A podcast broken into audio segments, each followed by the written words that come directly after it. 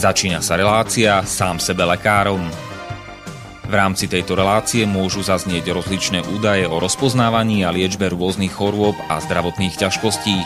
Všetky takéto údaje sú určené výlučne pre vašu informáciu a nesmú byť chápané ako lekárske odporúčania.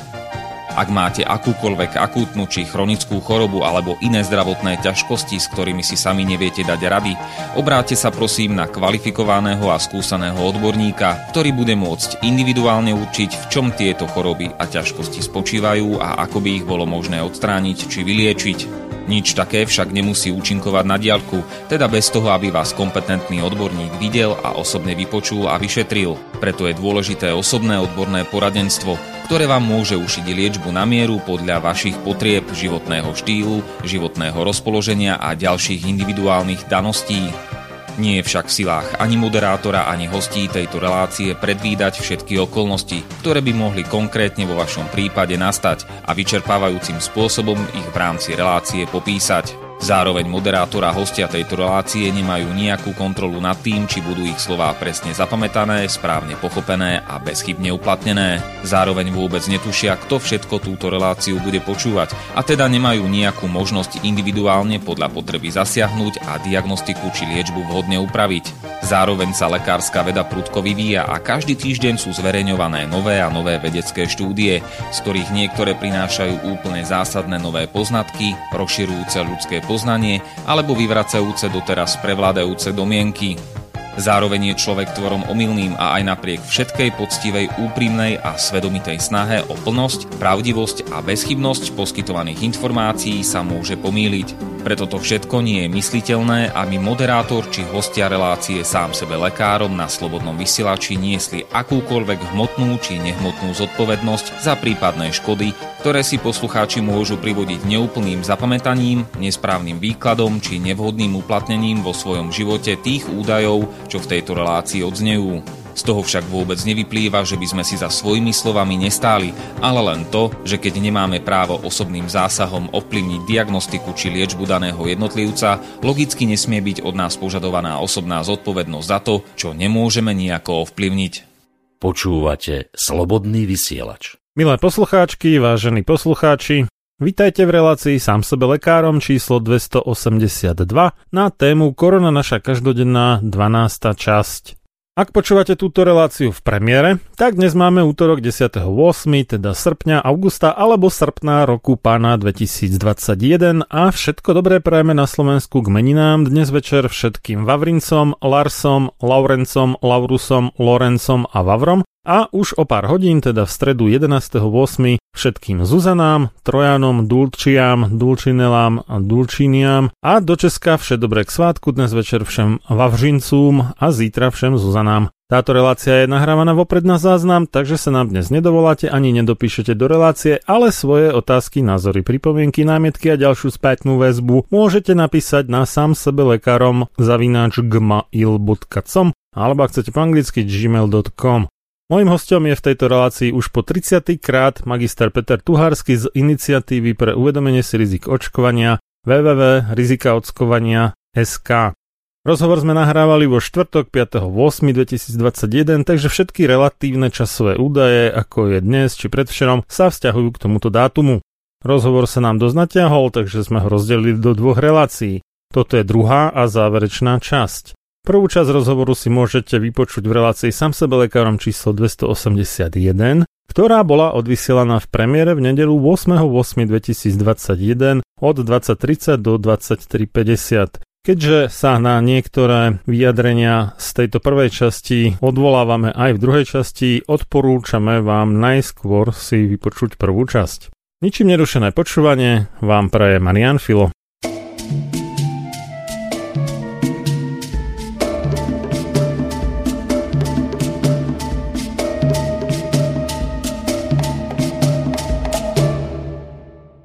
Pfizer vydal update svojej štúdie, ktorá pôvodne bola, ale už nie je teda dvojito zaslepená, lebo z údajných etických dôvodov v podstate zrušili kontrolnú skupinu, ktorá dostala placebo a zaočkovali aj ju viac menej, neviem či celú, to možno nie, ale veľkú časť minimálne. Takže už sa nikdy spoľahlivo nedozvieme o dlhodobých nežiaducich účinkoch, ktoré by sa mali odhaliť. V klinickej, klinickej štúdii už zrejme nie, už iba v oveľa menej spoľahlivých epidemiologických alebo kohortových štúdiách možno, kde na to sa nedá spoľahnúť, lebo tam nie sú tie jednotné metodiky a tak, takže...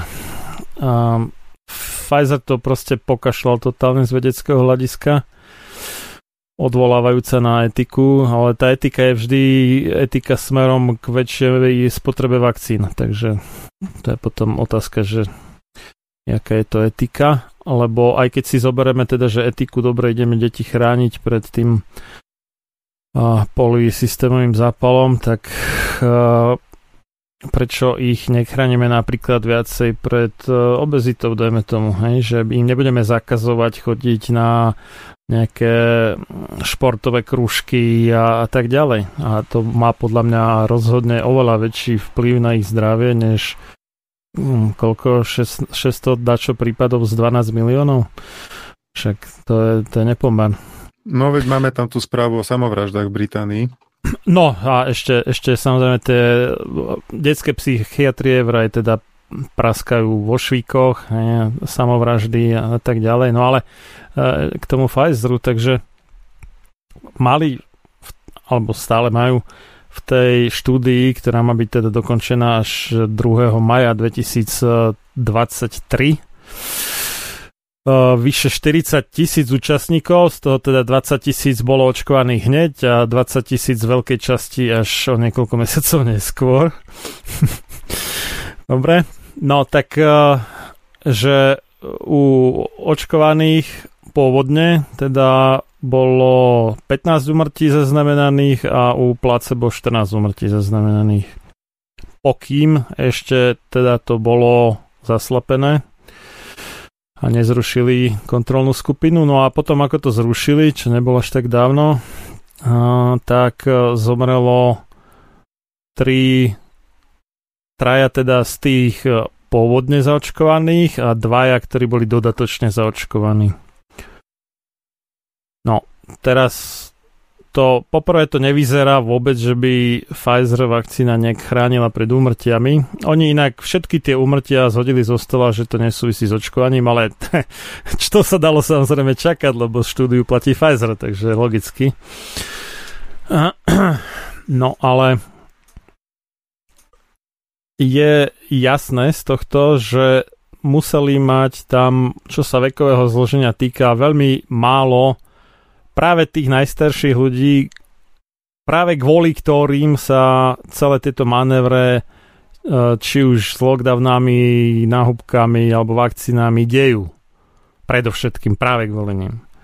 Práve na nich to testovali málo a práve preto tam mali tak strašne málo tých, no strašne málo. Takže na jednu stranu, že fajn, že nezomreli ľudia predčasne, to sa tomu teším, ale štatisticky to absolútne nesedí s tým, ako by sme očakávali. A sú to tak malé čísla, z ktorých sa nedá vyvodiť nič. Čiže toto je tiež dôležitý poznatok, že tá štúdia v skutočnosti je tak nastavená a také vekové zloženie tých účastníkov je, že o úmrtnosti vlastne dokopy nič nepovie a ak niečo povie, tak je to nakoniec ešte dokonca v neprospech očkovania. Aj keď oni tvrdia, že nič z toho nesúvisí s očkovaním, ale ja tomu neverím. Takže toľko teda aktualizácia Pfizerovej klinickej štúdie. No, tam by sme si mohli povedať aj, keď sme hovorili o deťoch, o Pfizerovej klinickej štúdii u detí. V podstate Pfizer sa odvoláva na štúdiu, kde bolo zaočkovaných tisícstotridsaťjeden detí vo veku dvanásť až pätnásť rokov.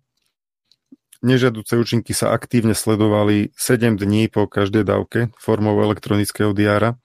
Nežiaduce účinky sa mohli hlásiť aj neskôr, samozrejme. Vážne nežiaduce účinky sa zisťovali po jednom až šiestich mesiacoch. päťdesiatosem percent účastníkov sa sledovalo aspoň dva mesiace. No a tie vážne nežiaduce účinky ohlásilo nula celá štyri percent účastníkov v oboch kohortách, čiže aj v očkovanej, aj v kontrolnej skupine. A žiadny nebol výskumníkmi vyhodnotený ako súvisiaci s očkovaním. To znamená, že z tých tisícsto detí to muselo byť okolo štyridsať hlásených vážnych nežiaducich účinkov a žiadny podľa výskumníkov nesúvisí s očkovaním. Spomína sa prípad teploty vo výške až štyridsať celých štyri stupňa Celzia u štrnásťročného chlapca, ale takáto banalita zjavne nebola zaradená medzi vážne nežiaduce účinky. A výskyt nežiaducich účinkov tých tzv. Bežných bol, citujem, podobný ako u iných vekových kategórií, čiže dospelých. A aby sme mali predstavu, bolesť v mieste vpichu sedemdesiatdeväť až osemdesiatpäť percent, únava šesťdesiat až šesťdesiatšesť percent, bolesť hlavy päťdesiatpäť až šesťdesiatpäť percent, teplota nad tridsaťosem stupňov dvadsať percent a tak ďalej. Lieky proti bolesti, tie deti potrebovali až tridsaťsedem percent detí po prvej dávke a päťdesiatjeden percent po druhej dávke vakcíny. Takže aby tu nebol taký dojem, že je to len taká neškodná včelička, ktorú si nikto ani nevšimne, že ju dostal, tak po druhej dávke až polovica detí potrebovala lieky proti horúčke a bolesti. No a keď to zhrnieme a počiarkneme, tak výrobca vakcíny zhrňa tieto výsledky, že pomer benefit riziko je priateľný a bezpečnostný profil vakcíny je priaznivý.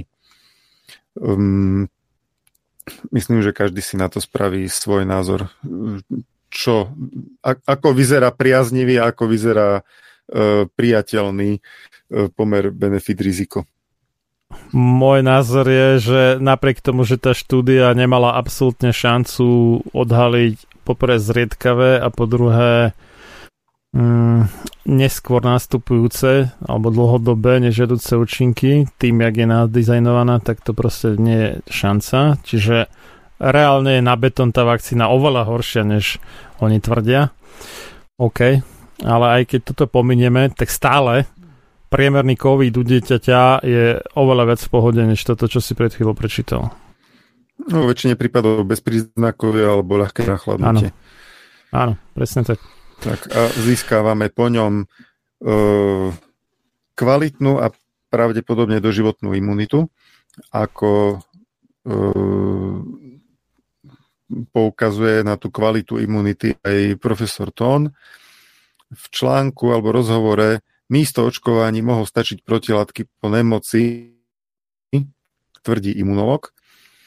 Profesora Tóna sme citovali už niekoľkokrát.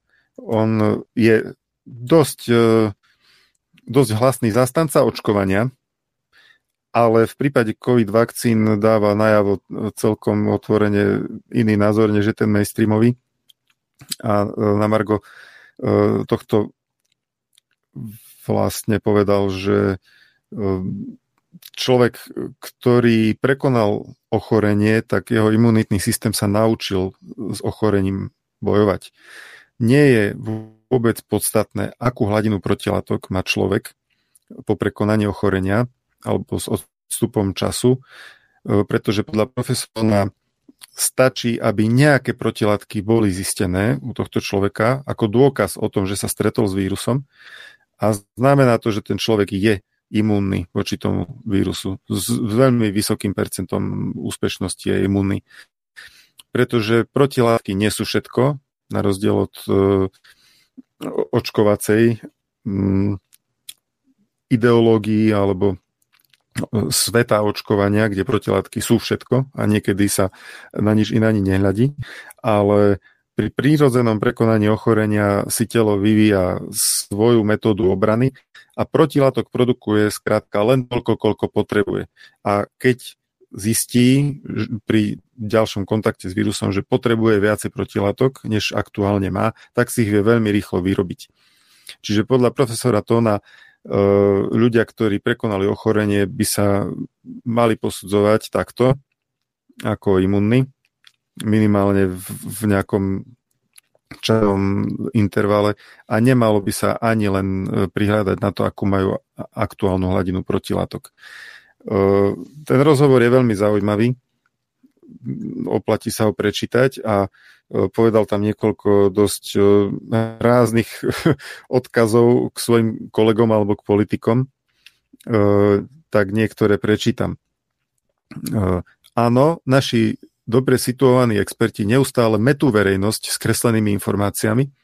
Problém vidím v tom, ako som už naznačil, že vakcína sa dnes neaplikuje preto, aby bol človek zdravý, ale prezentuje sa, sa v rámci marketingových kampaní ako nutná podmienka pre cestovanie či vôbec bežný život. A to je ten zásadný problém, pretože to, či niekam budem jazdiť alebo nebudem jazdiť, nezáleží na vakcíne, ale na tom, či budem zdravý a či ostatní budú zdraví. Ale na to sa tu neberie zreteľ. O zdravie vlastne v tých kampaniách vôbec nejde. Úplne svojvoľne a zámerne sa tu napríklad zameňujú slova a pojmy. Vezmite si len tak slovo bezinfekčnosť. A koniec citátu, takže tu si dovolím eh, nadšene súhlasiť s vyjadreniami profesora Tóna, imunológa eh, z Masarykovej univerzity v Brne, eh, že skutočne očkovanie je vysoko spolitizovaná téma a na odborné argumenty sa tu takmer vôbec neprihliada. No, on je taký akože nadšený očkovač, ale dosť si dáva bacha na to, aby bolo to očkovanie čo najbezpečnejšie. A on bol dokonca vyhodený aj z uh, univerzity, aj z uh, tejto nejakej univerzitnej nemocnice v Brne kvôli tomu, že pomerne ochotne podpisoval kontraindikácie deťom, ktoré ozaj, že mali dostať tie kontraindikácie, ale tak tá oficiálna ideológia je extrémne neochotná uznávať akékoľvek kontraindikácie aj tam, kde je to naozaj, že na mieste. No a on bol v tomto poctivý a na to kvázi doplatil. To bolo, myslím, že nejaké dva roky dozadu, sa mi zdá. Aj Rozalio, teda to České združenie rodičov za lepšiu informovanosť o očkovaní, tak proti tomu podávalo nejaký oficiálny protest. A takže je to človek, ktorý je za očkovanie a zároveň má problém s tým systémom. Hej? Že to je také zaujímavé na tom, že aj v rámci teda tej proočkovacej ideológie sa nájdú ľudia ako on, alebo treba aj profesor Jiří Beran, ktorého aj osobne poznám. Som bol dvakrát na nejakej jeho besede v Hradci Králové. Tak o, obaja hovoria veci, ktoré majú väčšiu logiku a nesú, ne, nesedia teda do tej propagandy očkovacej. No a preto sú potom terčom všelijakých osobných útokov a u profesora Tóna dokonca aj vyhazov zo zamestnania. Uh, profesor Tón ďalej uh, uviedol, že na priamu otázku, že či sa naozaj vyskytli prípady, keď uh, očkovanie s vysokou mierou protilátok napríklad spôsobilo nejaké uh, potiaže, tak uh, tu odpovedá, že a pokiaľ s, tým, s tými ľuďmi pracujete, tak také prípady riešite. Riešil som prípady ľudí, ktorí mali vážne komplikácie, pretože nedostali premedikáciu. Alebo sa očkovali zbrklo a pod nátlakom v situácii, keď sa očkovať nemali. Očkovali sa aj napriek tomu, že mnohokrát boli upozornení, že majú vyčkať. Lenže my sme sa dostali do úplne bezprecedentnej situácie, kedy sa ľudia neočkujú preto, aby boli zdraví, ale preto, aby získali nejaké potvrdenie, ktoré nemá s medicínou nič spoločného. Preto, aby získali akési výhody, či aby nemuseli v budúcnosti platiť za testy a tak ďalej. A zrazu riešime, že ľuďom ani hrozba nežiaducich účinkov až tak nevadí a chcú to mať tzv. Z krku. A to už nie je medicínsky problém, to je sociologický problém. Doslova profesor Tón hovorí, že ľudia sa očkujú kvôli pečiatke a riskujú problémy.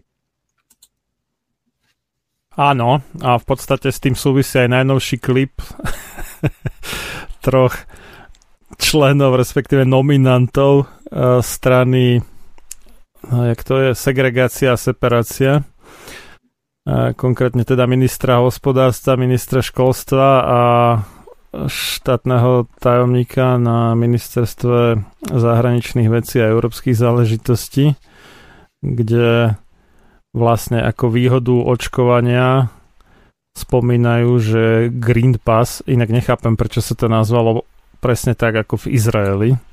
To už ako je dosť zaujímavé, že Green Pass otvára všetky dvere tým, že akože si nevedeli otvoriť dvere na aute, tak uh, prišiel klus a priložil tam mobil a akože otvoril dvere na aute a že Green Pass otvára všetky dvere.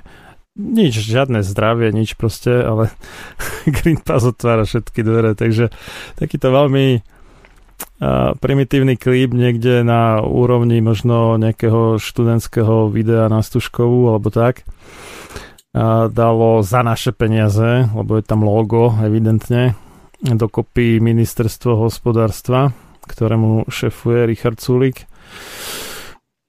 Neviem, čo si mám o to mysleť, alebo možno viem, ale nebolo by to v rámci použiteľného vo verejnom vysielaní slovníka, takže to radšej nebudem hovoriť.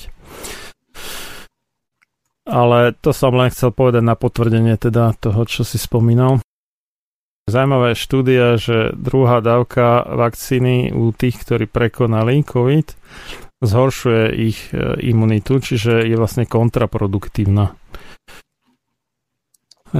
Prvej asi hovoria, že to ešte má nejaký význam, ale a, že teda nejak vzrastú protilátky a tak sa tak nejak vytešujú odborníci, že to je super, aj keď nemá podľa mňa cenu mať úplne šialene vysoké koncentrácie protilátok, keď stačia oveľa nižšie.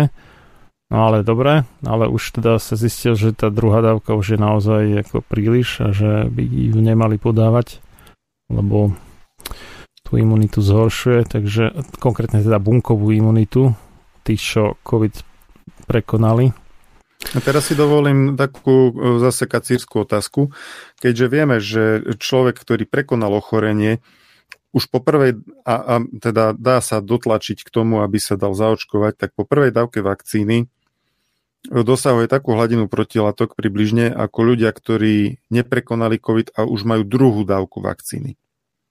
Čiže popre, s prirodzenou imunitou už prvá dávka vakcíny protilátky vyletia tak vysoko, ako u očkovaného e, po druhej dávke. A teraz, keď vieme, že druhá dávka u toho, kto prekonal ochorenie, je už škodlivá, lebo potlačia jeho bunkovú imunitu, pričom tá štúdia nebola stavaná na to, aby zisťovala negatívne účinky očkovania, musíme si pri, pripomenúť. To, že títo vedci nezbadali nejaké negatívum po prvej dávke, neznamená, že žiadne negatívum nebolo, len ho nevedeli laboratórne merať. Hej, hej, po druhej oni, dávke oni iba... už... Po druhej Iba dávke už laboratí, laboratórne preukázali, mm-hmm. že tá druhá dávka škodí tomu človeku, lebo potlačia jeho bunkovú imunitu.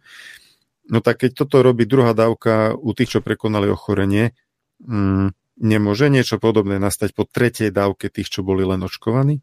Dobrá otázka, stojí na zamyslenie a tie štúdie tej tretej dávky sú na strašne malých počtoch, iba pár desiatok ľudí, takže to je, ja neviem, veda dostáva na frak, ako takto to poviem, hej?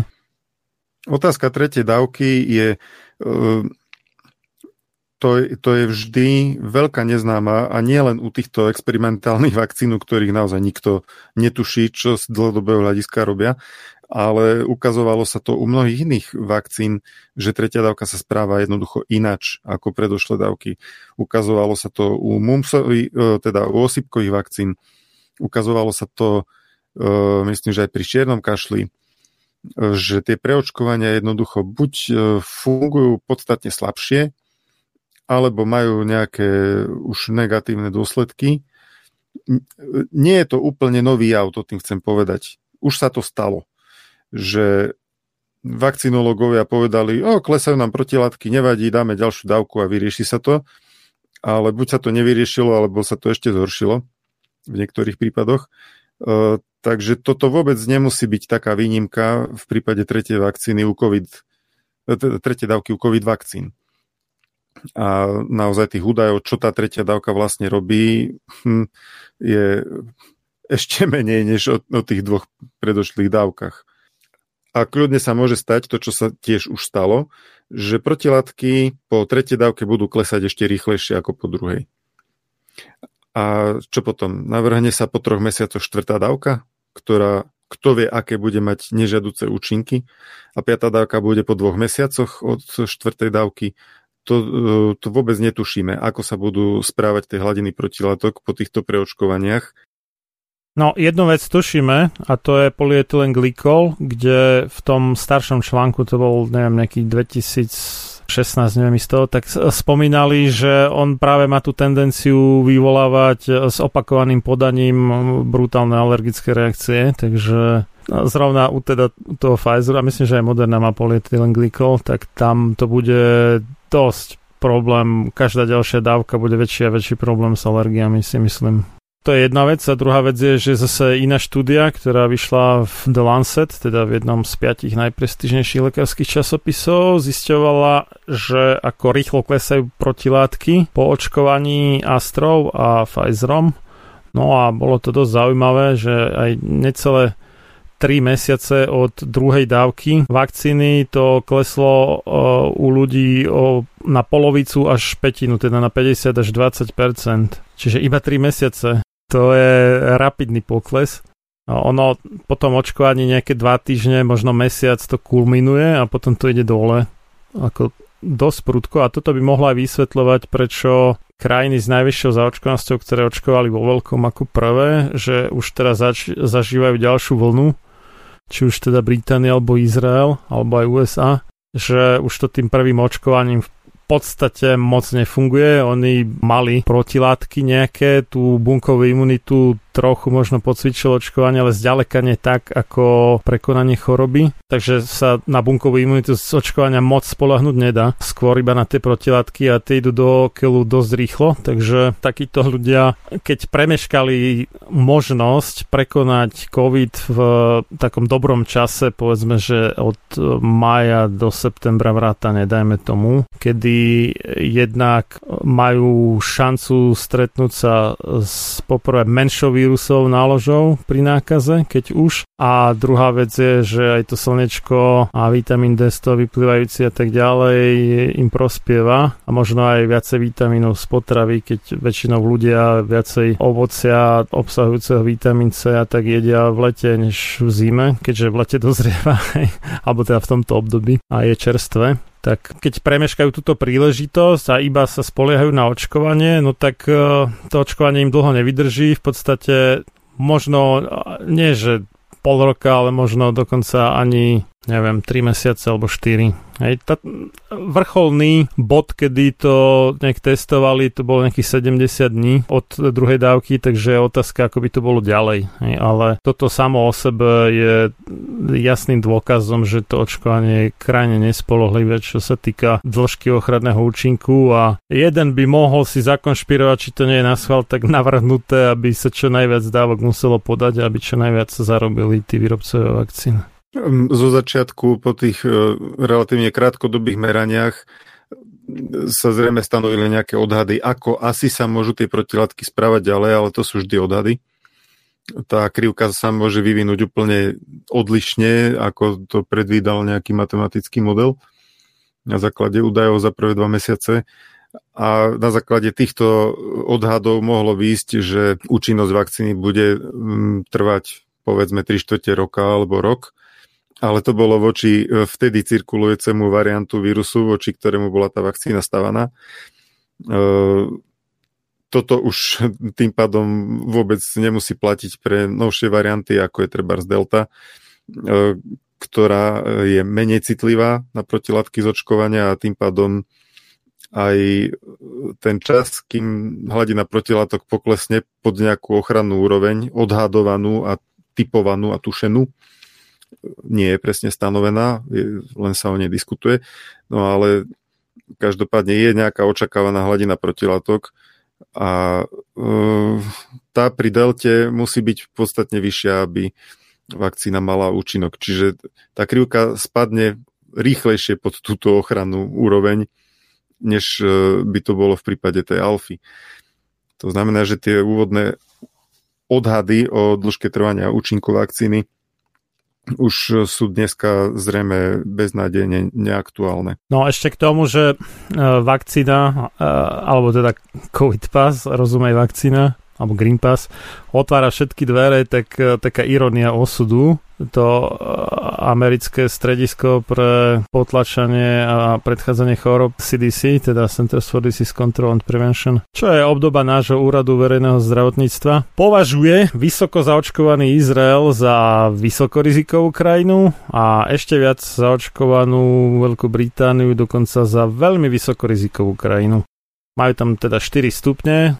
Nulku nemajú, neviem prečo, ale je teda, že nízke riziko, stredné riziko, vysoké riziko a veľmi vysoké riziko. No a sú proste premianti títo vysoko zaočkovaní, čiže otázka je, že čo im to pomohlo, že majú tak veľa zaočkovaných ľudí v tom cestovaní, hej, s tým ako propagovanom, že vďaka tomu môžeš cestovať, vďaka očkovaniu, tak vyzerá, že teda Izraelu, Británii a asi aj pár ďalším krajinám, ale som si vybral na matku len tieto dve, to nejak extra nepomohlo. Tak to vyzerá. Ale podľa e, pozitívnych správ by im to malo pomôcť aspoň v tom, aby nebolo toľko hospitalizovaných a mŕtvych. Či to tak naozaj v konečnom dôsledku bude, to sa uvidí.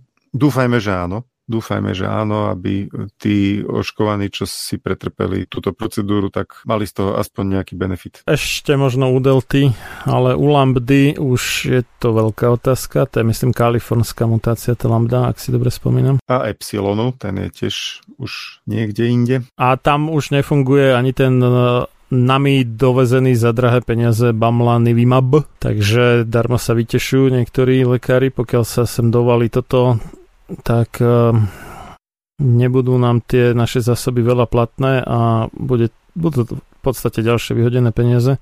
Ja sa inak tomu divím, pretože my sme spomínali už niekedy vo februári alebo v marci, že v Kalifornii, Arizone a Nevade, že už z- zastavili používanie bamlanivimabu, lebo proti tam kolujúcej, no oni to vtedy nazývali ešte kalifornskej mutácii, že je neúčinný.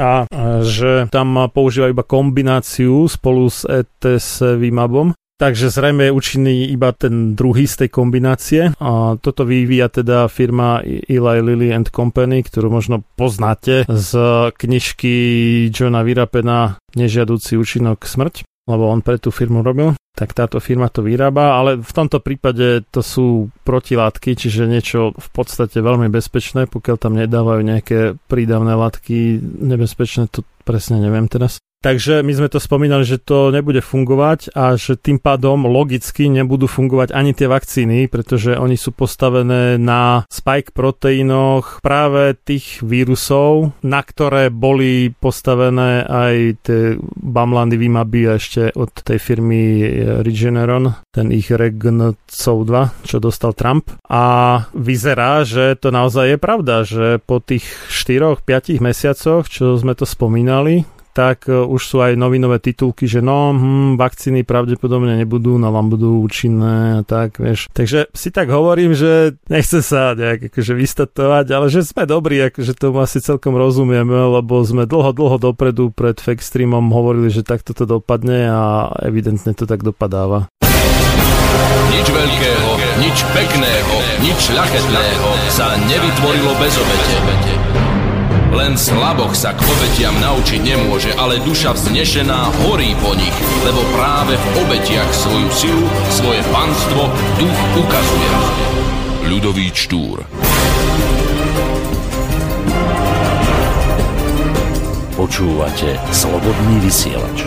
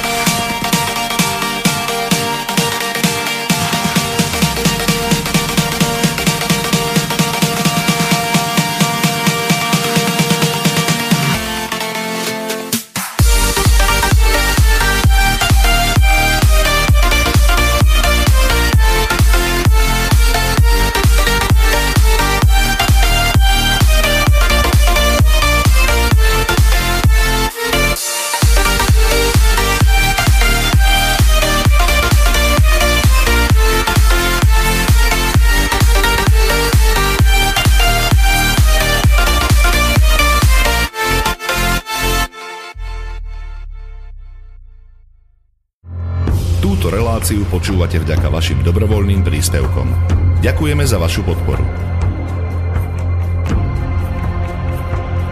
Počúvate Slobodný vysielač.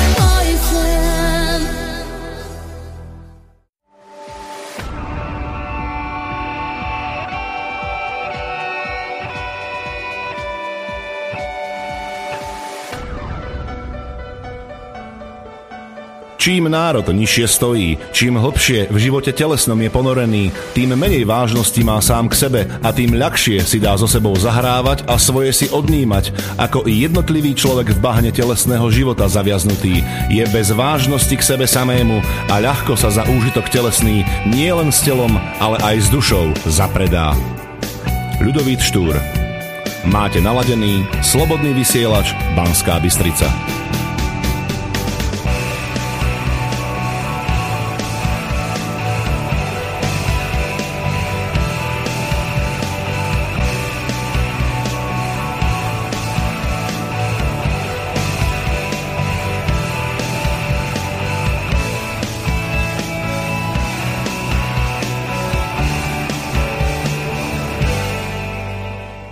No napríklad, keď už sa teda chválime, naše občianske združenie Iniciatíva pre uvedomenie si rizik očkovania upozornilo pred rokom, keď profesor Jarčuška rozprával o potrebe kolektívnej imunity a zaočkovanosti aspoň šesťdesiatpäť percent obyvateľov Slovenska proti kovidu devätnásť. V auguste, keď ešte žiadne vakcíny neboli nikde na dohľad, tak vtedy sme odhadli, že nakoľko tento typ koronavírusu sa veľmi rýchlo množí na sliznici, v nose, v nosoholtáne, prípadne v hrde, tvrdle, že je pochybné, či nejaká vakcína môže zabrániť šíreniu ochorenia, pretože tie protilátky kolujúce v krvnej plazme nezvyknú mávať taký výtlak na slízniciach, aby dokázali zabrániť množeniu vírusu na slíznici. Iná je to samozrejme situácia, keď ten vírus sa dostane hlbšie do organizmu, napadne pľúca alebo iné bohato prekrvené orgány, alebo začne kolovať v krvi. Tam už tie sérové protilátky I G G môžu účinne zabrať, ale na slíznici je to vždy veľký problém.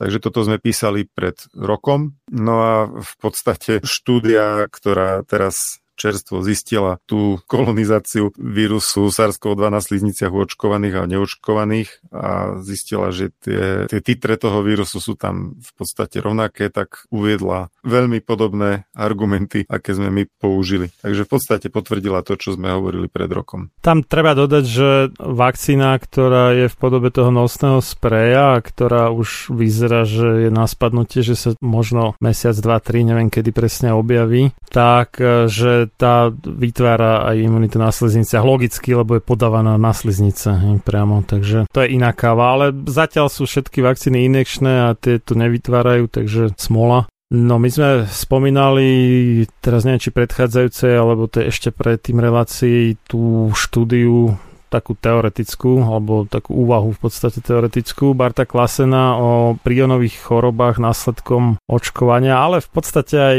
nákazy SARS-CoV dva kvôli tomu, že ten spike protein, či už vytvorený vakcínou alebo z divokého vírusu, tam obsahuje nejaké štruktúry, ktoré sú takého toho prionového charakteru. Prion je vlastne bielkovina, ktorá je neurotoxická, čiže doslova, že rozožiera mozog, dá sa povedať, a spôsobuje chorobu šialených kráv, u kráv teda, a u ľudí, u niektorých tiež asi, ale sa to nazýva Creutzfeldt, Jakobova choroba, alebo Creutzfeldtová Jakobova choroba.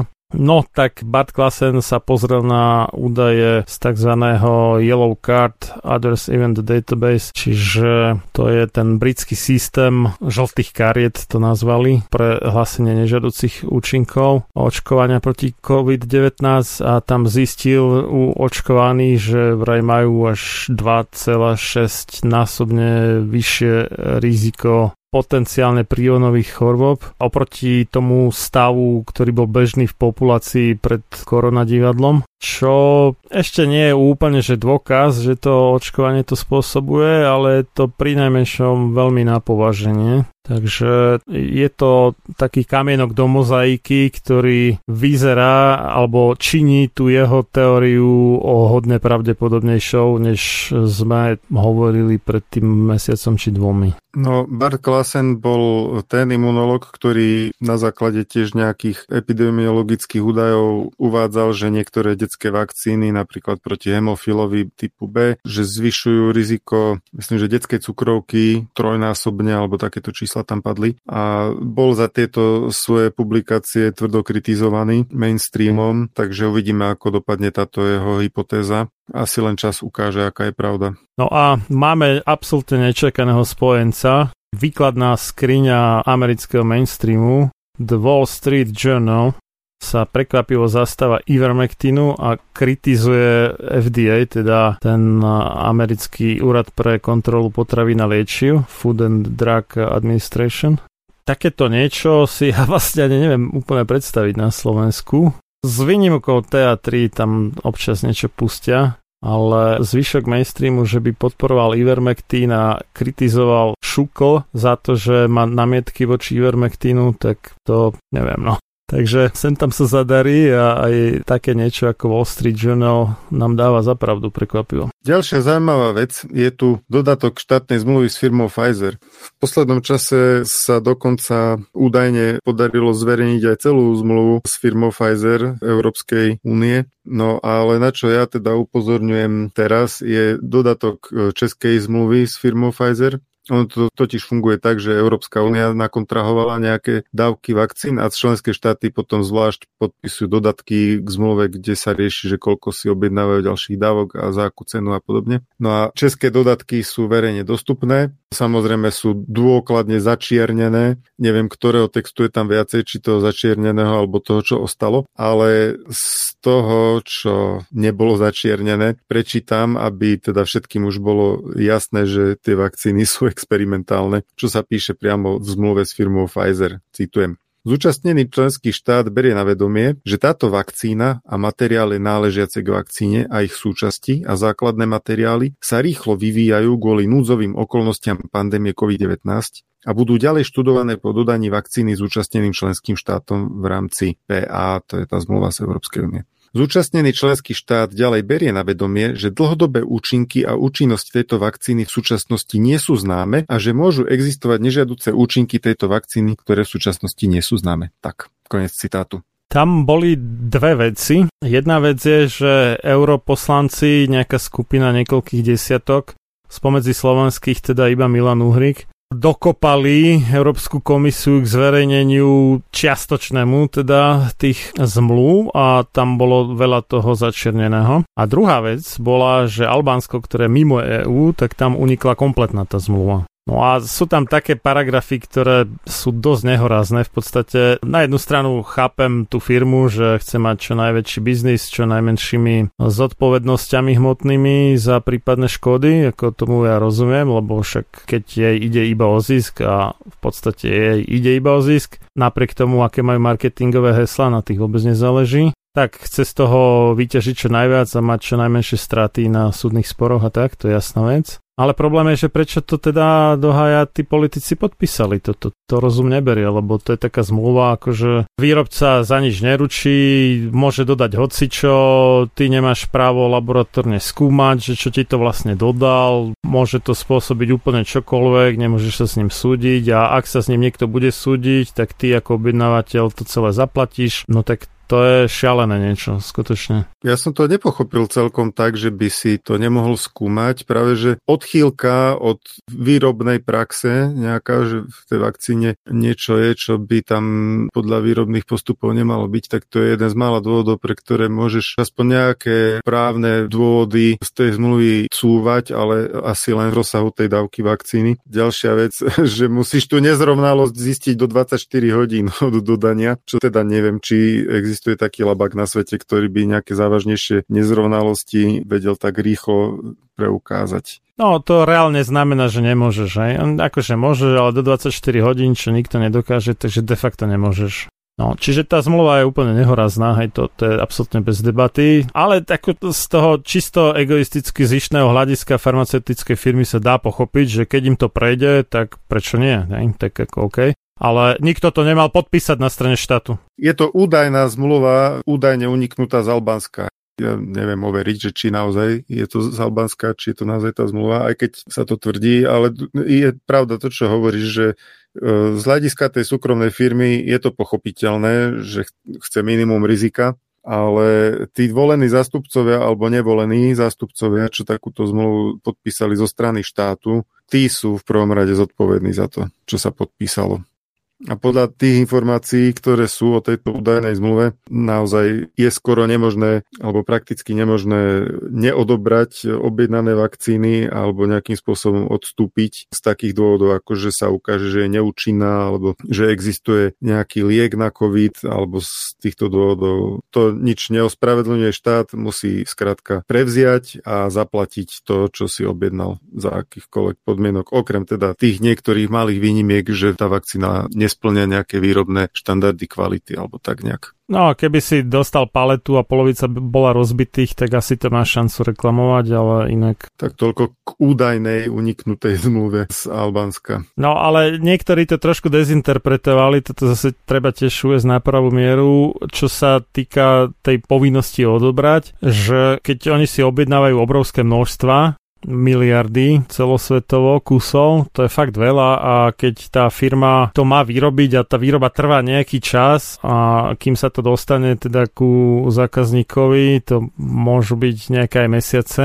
Takže ona si pár mesiacov dopredu naobjednáva nejaké vstupné súroviny a tak ďalej a potom, keď už to má skoro hotové, tak odberateľ povie, že a vieš čo, neberem. tak z hľadiska tej firmy je logické, že si to chce poistiť, aby nedošla k niečomu takémuto. To je jasné. A ja by som to celkom chápal, ale niektorí, ako napríklad Aeronet cé zet a ešte pár ďalších, to dezinterpretovali v tom zmysle, že Pfizer ako keby zakazuje používať ivermektín na ďalšie lacné liečiva alebo nové liečiva, to nie je pravda a to z toho nevyplýva. Môžu ich používať, akurát tie vakcíny musia tak či tak odobrať, aj keby im boli na nič, hej? Ako napríklad to Bulharsko, mm. no proste muselo to odobrať, keď už si to objednalo a čo už s nimi, no tak asi ich daruje nejakým iným štátom. Ale nevyplýva z toho, že by nemohli liečiť ivermektínom alebo čo. Jasné. To je úplne iná vec, tam sú iné korupčné tlaky, či už od Mercku alebo od ďalších firiem, čo vyrábajú alebo snažia sa vyvinúť ešte len nejaké nové lieky alebo staré, ale ešte stále patentované lieky znovu použiť na COVID. Tie nechcú, aby bola dostupná nejaká veľmi lacná liečba, lebo oni tým prídu o kšeft. A to sa týka aj Eli Lilly Company, aj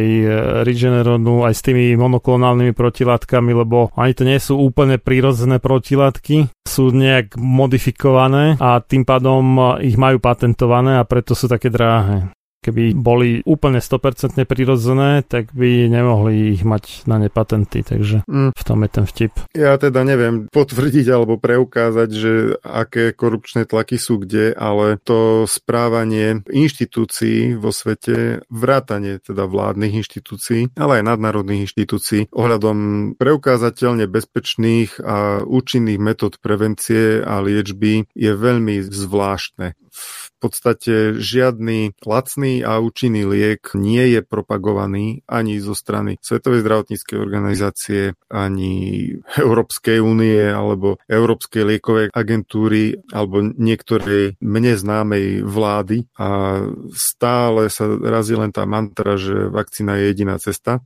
Taký vitamín D je lacnejší, je pri normálnom dávkovaní bezpečný a podľa množstva štúdií celkom výrazné preventívne účinky voči kovidu devätnásť, pri najmenšom proti jeho ťažkému priebehu. Takže rozumnú politiku verejného zdravia by som si predstavoval tak, že spropagujem vitamín, ktorý je overený, ktorý je známy a o ktorom je dlhodobý bezpečnostný záznam. Vitamín spropagujem, dám ho zadarmo všetkým obyvateľom k dispozícii, prípadne ich ešte budem nejako motivovať, že ten, komu vyjde laboratórnym testom dobrá hladina vitamínu D, tak získa nejakú pozornosť od poisťovne, čokoľvek, vreckou pomarančou, to je jedno čo.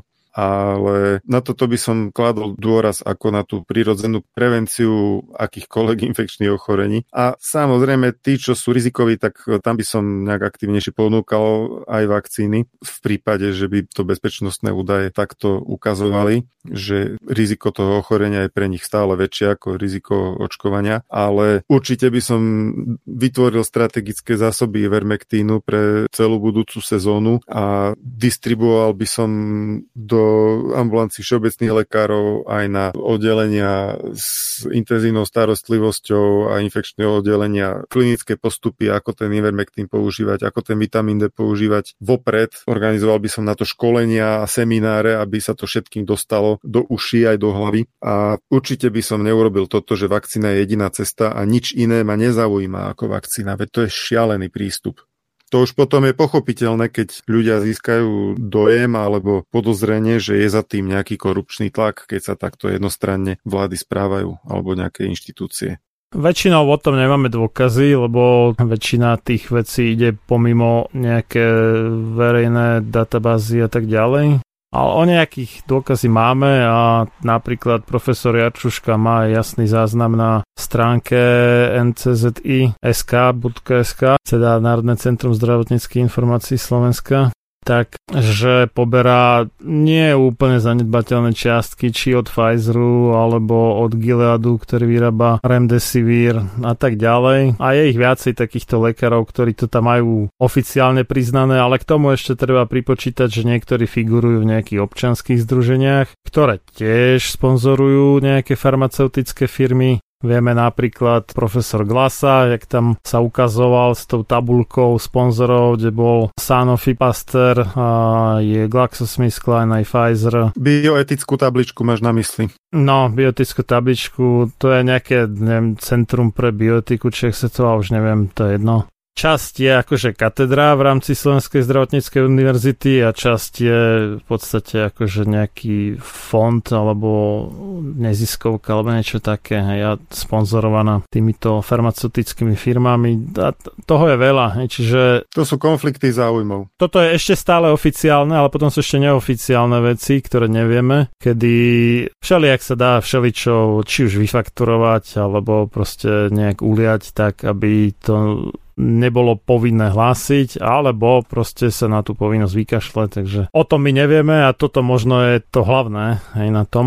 Plus teda všelijaké tie sponzoringy, že to nejde priamo na osobu, ale ide to, že nejaký kongres a takéto veci a zaplatí tá firma, ja neviem, občerstvenie alebo hocičo, miestnosť, všetko proste, čo tam je, alebo nie jedna, alebo viacero sa na to poskladá. Všetko je v podstate korupcia svojím spôsobom, takže čiastočne priamo a čiastočne nepriamo usudzujeme, že to, ako sa štát absurdne správa ku korone, je následok čiastočne asi aj značného diletantizmu, ale do veľkej miery si myslím, že aj korupcie. Spomínali sme v minulej relácii tú reklamnú infografiku Ministerstva zdravotníctva o tom, ako prakticky hoci kto sa môže dať očkovať a kontraindikácie mm. sú tak zriedkavé, že takmer neexistujú. Tak táto infografika sa odvoláva na odbornú publikáciu Vademekum očkovania proti covid devätnásť, vydáva to Amedy.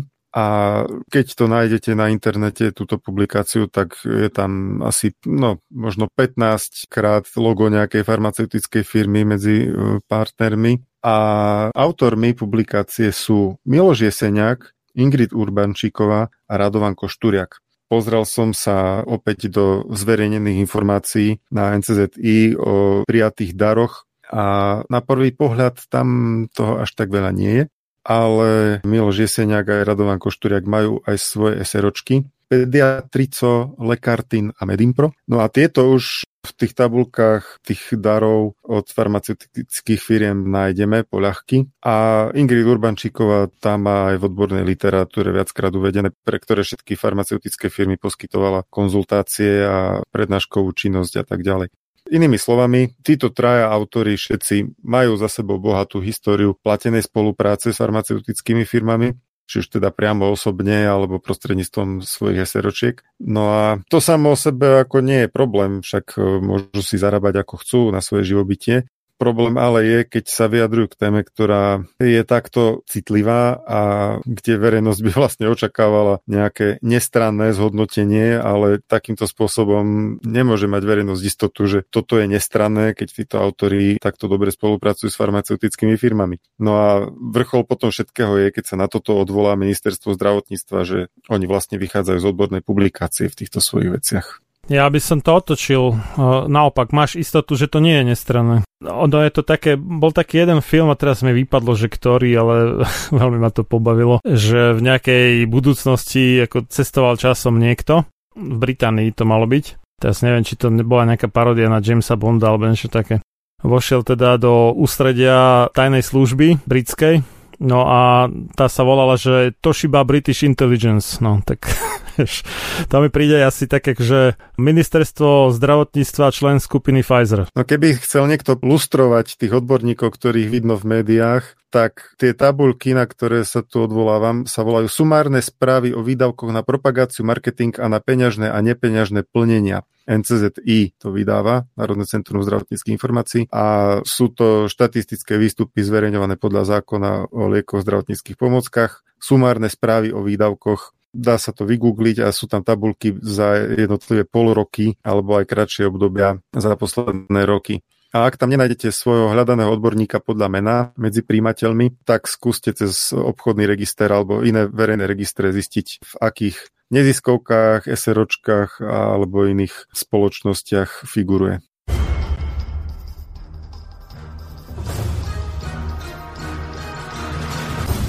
Preto nech neprejde jediný deň bez toho, aby ste vy, Slovania a synovia týchto kmeňov, nevykonali jediný dobrý skutok pre svoj kmeň. Obraňujte jeho právo, vzdelávajte ho a nestaňte sa nikdy služobníkmi jeho cudzích vládcov. Ľudovít Štúr.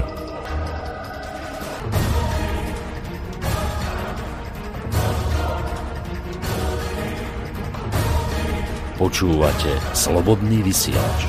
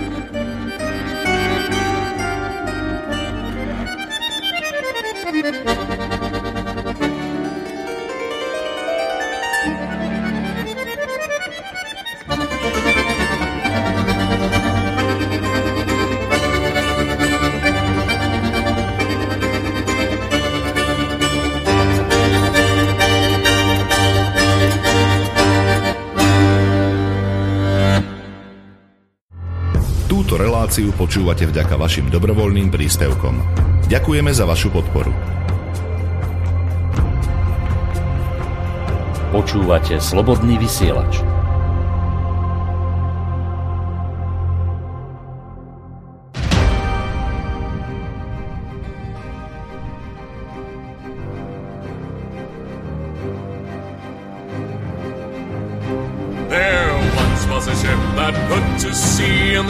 The ship was a billy old sea. The winds blew hard, her bow dipped down. Blow me, bully boys, blow. Soon may the willow man come to bring us sugar and tea and rum. One day when the target is done, we'll take our leave and go. She had not been two weeks from shore, we're down on her right whale bore. The captain called all hands and swore he'd take that whale in tow.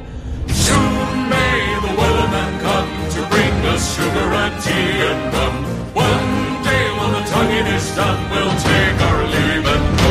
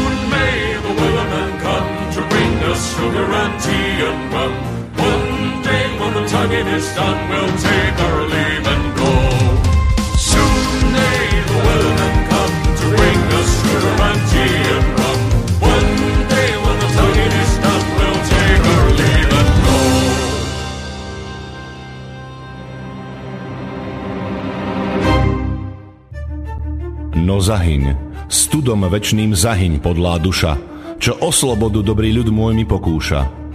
Lež večná meno toho nech ovenčí sláva, kto seba v obeť svetu za svoj národ dáva.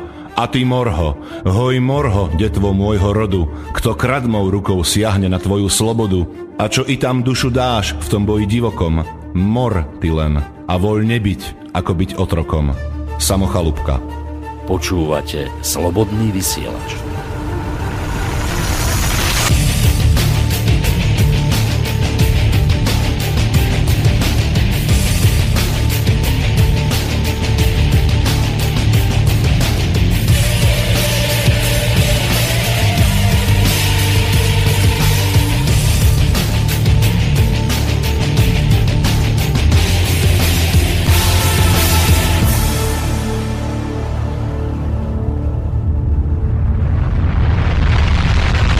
A medzi tie lacné lieky, ktoré by sa dali použiť, nevravím, že musia, ale tak pokiaľ človeku zakažú ivermektín a budú mu ho zhabávať colníci alebo hraničné kontroly, alebo neviem čo. Ako sme to už zažili vo februári? Ja teda nie, ale viacerí, dokonca aj lekári to zažili. A to už je teda čo povedať, že lekár si objedná do ambulancie a colník mu povie, že nie, nie, nie, ty to nedostaneš. Nesmieš liečiť týmto liekom, lebo ŠÚKL to zakázal. Tam bol ešte ten paradox, že bola výnimka, ale iba cez nejakú firmu sa niečo mohlo doviezť a ten istý, čo si si objednal inou cestou, tak si si nemohol doviezť ako lekár, tak to je úlet. Štátu tak záleží na tvojom zdraví, že ti vyrazí spred úst pohár s vodou, len aby ťa ochránil. Áno.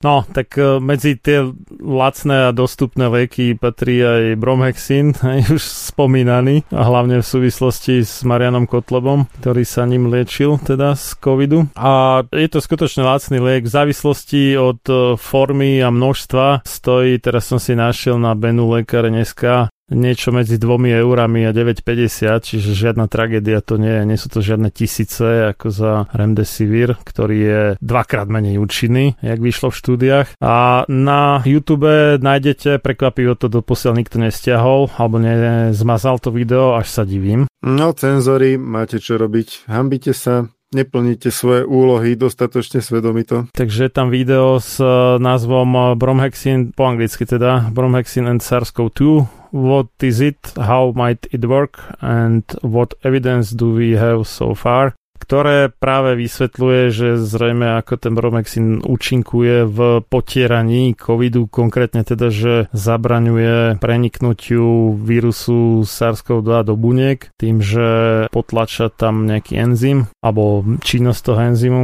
Ale napriek tomu teda ten ivermectin tam má nejaké štyri alebo päť spôsobov, ako potlača replikáciu SARS-CoV two, takže je lepší než bromhexín. Ale keď už nie je ivermectin, alebo nebude prípadne, tak aj ten bromhexin je lepšie ako nič a rozhodne lepšie ako Remdesivir a tisíckrát lacnejší, alebo minimálne nejakých dvesto až päťsto krát lacnejší, takže ten Marian Kotleba nehovoril úplne z cesty, musíme si takto povedať. Keď sme hovorili o konfliktoch záujmov, tak jeden taký škandálik vypukol na najvyššej úrovni.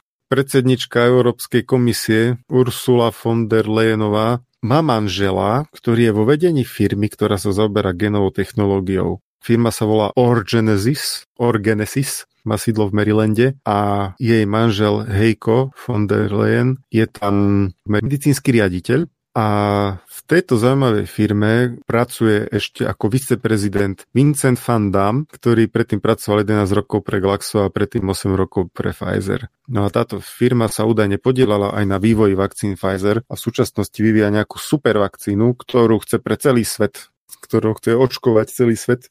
Uvidíme, kam to dospeje, táto ich supervakcína. Každopádne, kto by to bol, povedal na túto Ursulu, že... To by možno vysvetľovalo, že prečo sa tak sústredí na ten Pfizer, tá Európska únia, že mu dáva oveľa väčšie objednávky než iným výrobcom. Mm, nie je to preto, že Pfizer je najlepší? No, čo do úmrtnosti má najvyššie čísla, to je fakt. Akože pokiaľ to bereš ako jedna krysy, tak je najlepší, áno. Ono to začalo byť veľmi zaujímavé s tou AstraZenecou, ako dostávala údery z každej strany, keď sa objavili tie krvné zrazeniny. Áno, boli zrejme častejšie než u ostatných vakcín, ale nedá sa povedať, že by Pfizer bol úplne nevinne v tom. aj u ňoho boli hlásené krvné zrazeniny, len nie tak často ako u Astry. No ale vzhľadom na to, že tá Astra ako jediná, pokiaľ viem, si stanovila predsavzatie, že nebude generovať zisk na týchto vakcínach a dávala ich, myslím, že po dve eurá za dávku. A Pfizer už je teraz na takmer desaťnásobku a Pfizer sa teda nehrá na to, že by nechcel zisk, práve naopak. Tak celá tá situácia už vtedy pôsobila tak zvláštne, že v istom momente začalo byť jasné, že AstraZeneca je v podstate odpísaná, že už nemá budúcnosť táto vakcína v Európskej únii a vtedy sa dostal ten Pfizer tak do popredia. No, ťažko povedať, prečo práve Pfizer, či to bolo prirodzeným vývojom trhu, že Pfizer jediný bol schopný rýchlo dodávať tie vakcíny aj za tú vysokú cenu, alebo aké faktory tam zohrali. No ale takéto prepojenie samozrejme na rodinnej úrovni určite občanov nepoteší a, a nedodáva to veľkú dôveru k tomu, že ten systém je tu pre nás a pre naše dobro. No inak AstraZeneca ešte doteraz neschválili v U S A, ale že stále sa o to pokúšajú. Najnovšia správa teda bola z dvadsiateho deviateho júla dvetisícdvadsaťjeden, čiže nejaký týždeň dozadu. Takže budú sa o to pokúšať. Vraj už dodali miliardu dávok, alebo viac než miliardu dávok do iných krajín než U S A, ale v U S A ešte stále nemajú zelenú, takže to je zaujímavé, lebo v Kanade napríklad áno. Inak Pfizer má v prepočte na počet podaných dávok viacej úmrtí hlásených, pomerne výrazne viac než AstraZeneca, takže nie je to žiadna sláva. Je pravda, hej, že tie očkované skupiny boli iné, takže sa to nedá úplne porovnávať, ale každopádne absolútne sa nedá povedať, že by Pfizer bol čo do bezpečnosti lepšia vakcína. Hej, tak ako Astra je mizerná, ale Pfizer nie je lepší. Asi tak. No a keď bola reč o tej cenzúre, tak Google, konkrétne teda výkonný riaditeľ, on má také vtipné meno, to asi nejaký Ind zrejme, píše sa, že Sundar Pichal. V súvislosti teda s očkovaním je to veľmi vtipné. Ja sa to bojím aj prečítať, lebo neviem, ako sa to vlastne správne číta, to priezvisko. Môže sa to čítať aj tak, že to vyznie ako slovenský vulgarizmus, netuším. Tak rozšíril interný obežník v rámci Google, že Google bude požadovať očkovanie na prácu v kancelárii, teda oni to nazývajú campus, ako býva, že vysokoškolské mestečko, ale aj to ich firemné mestečko v podstate už sa nazýva campus, čiže vo firme priamo a nie z domu, že bude už treba byť zaočkovaný pre tých, čo pracujú u Google. No a že nejakú dobrovoľnú prácu z domu, že predĺžia až do osemnásteho októbra. Takže šéf Google, tak to funguje a potom je celkom logické teda, že aj v rámci tých svojich služieb mažú všetko možné, čo je proti očkovaniu. To je tá vysoko slobodná, tolerantná firma. Demokratická, progresívna. Ktorá uznáva všetky možné menšiny, rasové, sexuálne, neviem aké. Všetko uznáva, má kvóty však. Áno, áno, áno. Na obsadzovanie pozícií. Však on možno tiež je ako dôsledok nejakých rasových kvót, lebo on je taký ten tmavý int, ako u nás Romovia, zhruba tak nejak. Takže táto tolerantná firma vlastne netoleruje iný postoj k očkovaniu. Presne tak. No a Google bol prvý, ale už teda medzi tým sa v U S A to zvrhlo vyslovene brutálne, takže Biden, čo niektorí vysvetľujú ako skratka, že biggest idiot Democrats ever nominated, teda akože najväčší idiot, ako kedy demokrati nominovali, skrátka Biden, tak vyhlásil, že všetci štátni zamestnanci majú mať očkovanie, akože povinné, na čo sa teda vzbúrili odbory, napríklad tej pošty, U S Postal Office americké a pár ďalších, ktorí sú teda odborovo organizovaní a protestujú proti tomu. Ďalej nasledovali Disney, čiže tam ide aj o Disneyland, ale hlavne aj o produkciu všetkých tých filmov, oni majú nejaké televízie a tak ďalej. Ako Disney je dosť veľká firma, hej, tak toto povieme. Sa to nemusí zdať, ale je. No ale ešte viacej než Disney, tak Walmart, teda reťazec predaní potravín, drogerie v U S A, aj nábojov a takýchto vecí, ktoré sa tam bežne predávajú v potravinách. A v podstate také domino ako keby, že to následuje jedno za druhým, aj keď oficiálne štát nevyhlásil to očkovanie ešte za povinné, ako pre všetkých, tak už tlačia na to zamestnávateľa neskutočne. Aj u nás teda mimochodom. Bol taký veľmi vtipný prípad firmy z Krásňan pri Žiline, ktorá vyrába nejaké plastové veci. Krasplast, tak tam riaditeľ firmy povedal, že tí, čo sa dajú zaočkovať a budú teda zodpovední, takže dostanú dva dni voľna a k tomu hnedú rohošku. Takže môžeme mať nové heslo, vakcína je rohoška. No tie dva dni budú potrebovať, aby sa vylízali z tých nežiaducich účinkov. No a to by mohli dať na penku, ale dobre. Takže takéto všelijaké sú motivácie. Že budú tie dva dni potrebovať na to, aby sa vystrábili z nežiaducich účinkov. Hej, lebo sú zodpovední. cé dé cé, myslíš, že tají informácie pred prezidentom? Že prezident Biden nevie o tom, že aj očkovaní šíria vírus? Tak môže povedať, že to pre vlastné dobro tých zamestnancov, vieš, ak to chodí, že ti vnútia tvoje dobro aj proti tvojej vôli, no.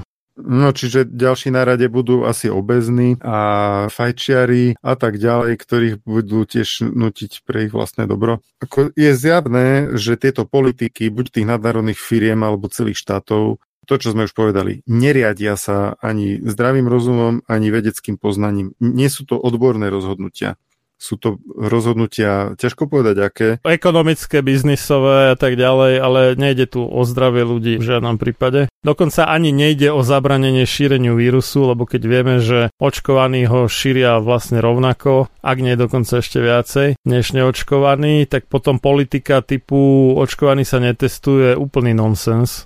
To absolútne nepomáha nejakému obmedzeniu pandémie alebo pseudoepidémie, čiže obmedzeniu šírenia vírusu, aj keď toto je podľa mňa tak či tak marná snaha. Ja si myslím spolu s doktorom Drostenom. Marná snaha z hľadiska epidemiológie, ale z hľadiska nasadzovania totalitného režimu. Áno. Je to veľmi plodná snaha určite. Tak. Veľmi účinná. A epidemiológia a zdravie a verejné zdravie je iba falošná zámienka k tomu.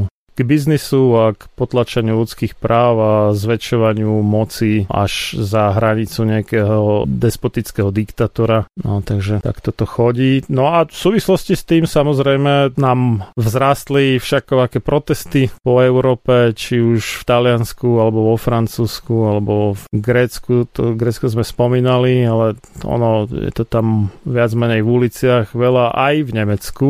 Dokonca aj protest, ktorý bol zakázaný vyslovene, tak napriek zákazu tam došlo, ten spodný odhad bol sedemdesiat tisíc ľudí, pravdepodobne viacej. A nemecká polícia umlátila jedného z demonštrujúcich na smrť. Teraz očakávam, že nastane nejaká brutálna kuciakiada a do dvoch mesiacov padne nemecká vláda. No, myslíš, že tí demonštranti majú za sebou také finančné a organizačné zdroje, ako mali mimovládky na Slovensku? Počkaj, však to boli občianske protesty, nie? Za slušné slovenské, nie? Mm, áno. A politické. A politické, hej. Sa poskladali sami, nie? Však tí študenti tam dali dokopy pódium, aparatúru, všetko, však bol taký šikovný, nie? A na tridsiatich miestach v Európe. A všetko to obtelefonovali zo svojho smartfónu. No, však dnešné telefóny sú šikovné. Áno, preto sa volajú smart. Tak, no a mali sme aj na Slovensku, ku podivu, taký protest, ktorý nezostal úplne bez povšimnutia médií, lebo už aj urobil niečo, čo trošku citeľne zasiahlo. V tom zmysle, že blokovali dopravu na jednej z najhustejších križovatiek v Bratislave pred prezidentským palácom, teda na Hodžovom námestí, niekoľko hodín. No to už je aj na Bratislavu veľa. A boli okolo toho všakovaké dezinformácie, typu, že nepúšťa protestujúci, sanitky húkajúce a tak, čo nebola pravda, lebo ich pušťali. Boli tam samozrejme nejaké také, že ono sa tam väčšinou nabalia aj nejakí ľudia, ktorí buď vykrikujú nezmysly, alebo sú pod vplyvom omamných látok a tak, to sa nedá tomu úplne zabrániť. Takže keď sa veľmi chce, tak pokiaľ je tam, tie odhady boli nejakých päťtisíc ľudí, neviem presne koľko, nepočítal som ich, alebo som tam ani nebol, ale mohlo to byť ako z tých videí, čo som videl. Takže keď tam bolo toľkoto ľudí, tak štatisticky vždy tam nájdeš pár podivných postavičiek, ktoré niečo vystrajú a keď sa veľmi chce, tak ten novinár alebo kameraman natočí síce všetko, ale povystrihuje si niečo, čo sa mu hodí a urobí z toho propagandu, taký zostrih. No a keď sa chce inak, tak sa dá úplne iný zostrih z toho urobiť. No, takže bola taká akcia, ktorá síce ešte ani nezhodila vládu, ani nič nezmenila, ale minimálne už nemohla byť odignorovaná, čo už samo o sebe je dosť pozoruhodné. Francúzi sú v tomto zmysle takí viacej akční, že si nenechávajú až tak brnkať po nose, ale na druhú stranu zase treba priznať aj to, že im tam prešlo pred pár rokmi povinné očkovanie proti, teraz neviem, či desať, či jedenásť chorobám, ak nie dvanásť. čiže ešte viacej než u nás, a povinné vo Francúzsku je trošku inaká než na Slovensku, lebo tam to znamená, že až dva roky väzenia alebo až desaťtisíc eur pokuta, čo aj keď ten Francúz priemerný zarába viacej než Slovák, tak stále aj pre nich je to dosť veľa a plus to väzenie prípadne. A prešlo to. Systém je namazený stroj a šlape. Tak, tak, tak. No, ale chystá sa teda, uvidíme, že aké to bude, chystá sa už nie v Bratislave, ale v Košiciach pred ústavným súdom alebo niekde v blízkosti ústavného súdu demonštrácia na deň ústavy Slovenskej republiky, teda prvého septembra dvetisícdvadsaťjeden, prvého deviateho čiže v štátny sviatok náš, a teda všetci budú mať vtedy voľno. Demonštrácia, na ktorej sa prekvapivo, to mnohých prekvapilo naozaj, dohodli, že tam budú jak zastupitelia hnutia Republika, teda tých nie len, už nie len, ale založili to odidenci z ľudovej strany Naše Slovensko, a už sa tam pribalili aj nejakí ďalší ľudia, ktorí v doslednosti predtým neboli. Ale s nimi spolu aj Smer, čudo judo. Človek by to nečakal. Už to bolo mnohými kritizované a fake streamoví novinári jačia, idú do vývrtky a už neviem čo. Ale sa tomu zase ani nedivím, lebo je to také celkom logické, že napriek všetkej snahe fake streamových novinárov, tak predsa len po triezvom zvážení nepriateľ tvojho nepriateľa je tvoj aspoň dočasný potenciálny spojenec. Takže hodnotím to ako pozitívne, že aj keď je to niekedy akože oheň a voda, Smer versus Republika, ale hodnotím to pozitívne, že našli spoločnú reč a že ten taký vyšší cieľ prevládol nad nejakými osobnými nezhodami a nesympatiou a takýmito vecami, takže možno sa pridajú ďalší. Nechcem teraz tu zachádzať do nejakých politologických analýz, ale z tohto politického spektra, čo tu máme, mi pripadá, že Smer a Republika sú v prípade volieb dosť pravdepodobní kandidáti do prípadnej koalície. Nevidím tam nejaké o mnoho vhodnejšie kombinácie alebo reálnejšie. No, Smer sa už medzi tým premenoval na Smer Slovenská sociálna demokracia, čím asi chcel naznačiť, že hlas je európska a nie slovenská. Takže Smer tak nejak znárodnil trošku, ako aspoň formálne, otázka je, aká realita. Takže chystá sa protest prvého deviateho dvetisícdvadsaťjeden v Košiciach. Ešte sa úplne nevie presne, že miesto a čas, ale tak to ešte dovtedy bude, ale my už dovtedy reláciu mať nebudeme, takže preto to ohlasujem dopredu, jedine, že by bola nejaká špeciálna mimo poradie. Takže toľko chystaná demonštrácia, ja sa tam teda chystám tiež tentokrát a uvidíme, čo to povie. Pokiaľ by tam bolo ozaj, že enormné množstvo ľudí, tak možno by to niečo zmenilo. Uvidíme, treba to vyskúšať každopádne. Slováci ešte neprešli touto historickou skúsenosťou, ako si niečo vydobiť svojim vlastným nasadením, takže určite je to dôležité z hľadiska národného sebavedomia, občianskeho sebavedomia, sebauvedomenia, občianskeho zaktivovania. V tomto sa máme od iných krajín čo učiť. Určite, určite. Ani najmúdrejšie napísaná ústava, ani najmúdrejšie zákony nezabezpečia slobodu a šťastie ľuďom, ktorí sú svojou podstatou správania skorumpovaní. Samuel Adams.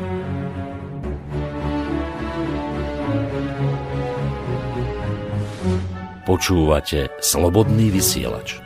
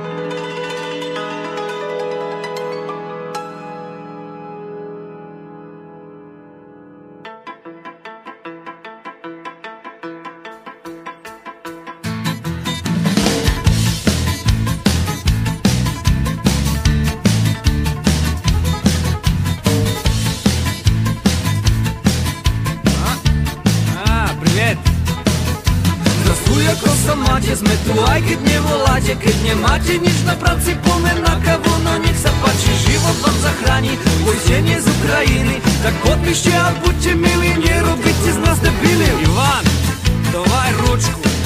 Keď vás не поїстиме, так поїстить вас хтось інший. Ти розумієш, що я розумію? Піши ти, придурок! My nie sme zločinci, my sme poisťováci. A keď sa vám tu nepáči, to obesíme vás na trepači. Na trepači, na trepači. Či, či, či, či, či, či, či, či, či, či. Na trepači. A možno nie, a možno nie. Možno vám Boh prepáči. A možno nie, a možno nie. Nech vás to nepomíli, hľadať pomoc policii. V našej firme nie sme spoločení. Zložky bezpečnostné, tu nie sme na Kaukaze, máme zbrojné preukaze. Dalšia vojska udalosť, môj to bude radisť. Na trebači, a možno nie, a možno nie. Možno vám Boh prepáči, a možno nie, a možno nie. O deň, dva, píši tut. Nic se podobeca. Sehr gut, sehr gut, my friend. Uravno. Well done. You will be known alone in this scary world. You will be known alone in this scary world. I'm your best friend from Ukraine.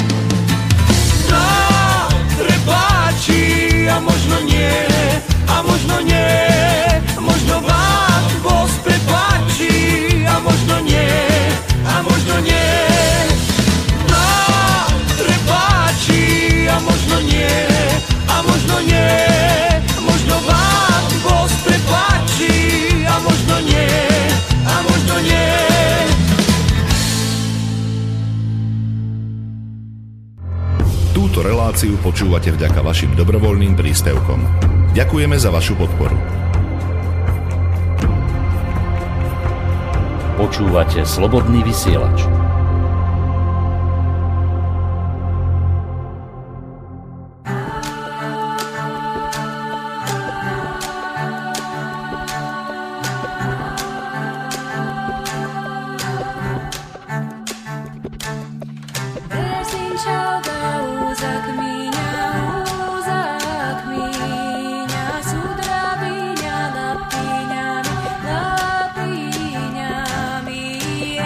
Baby.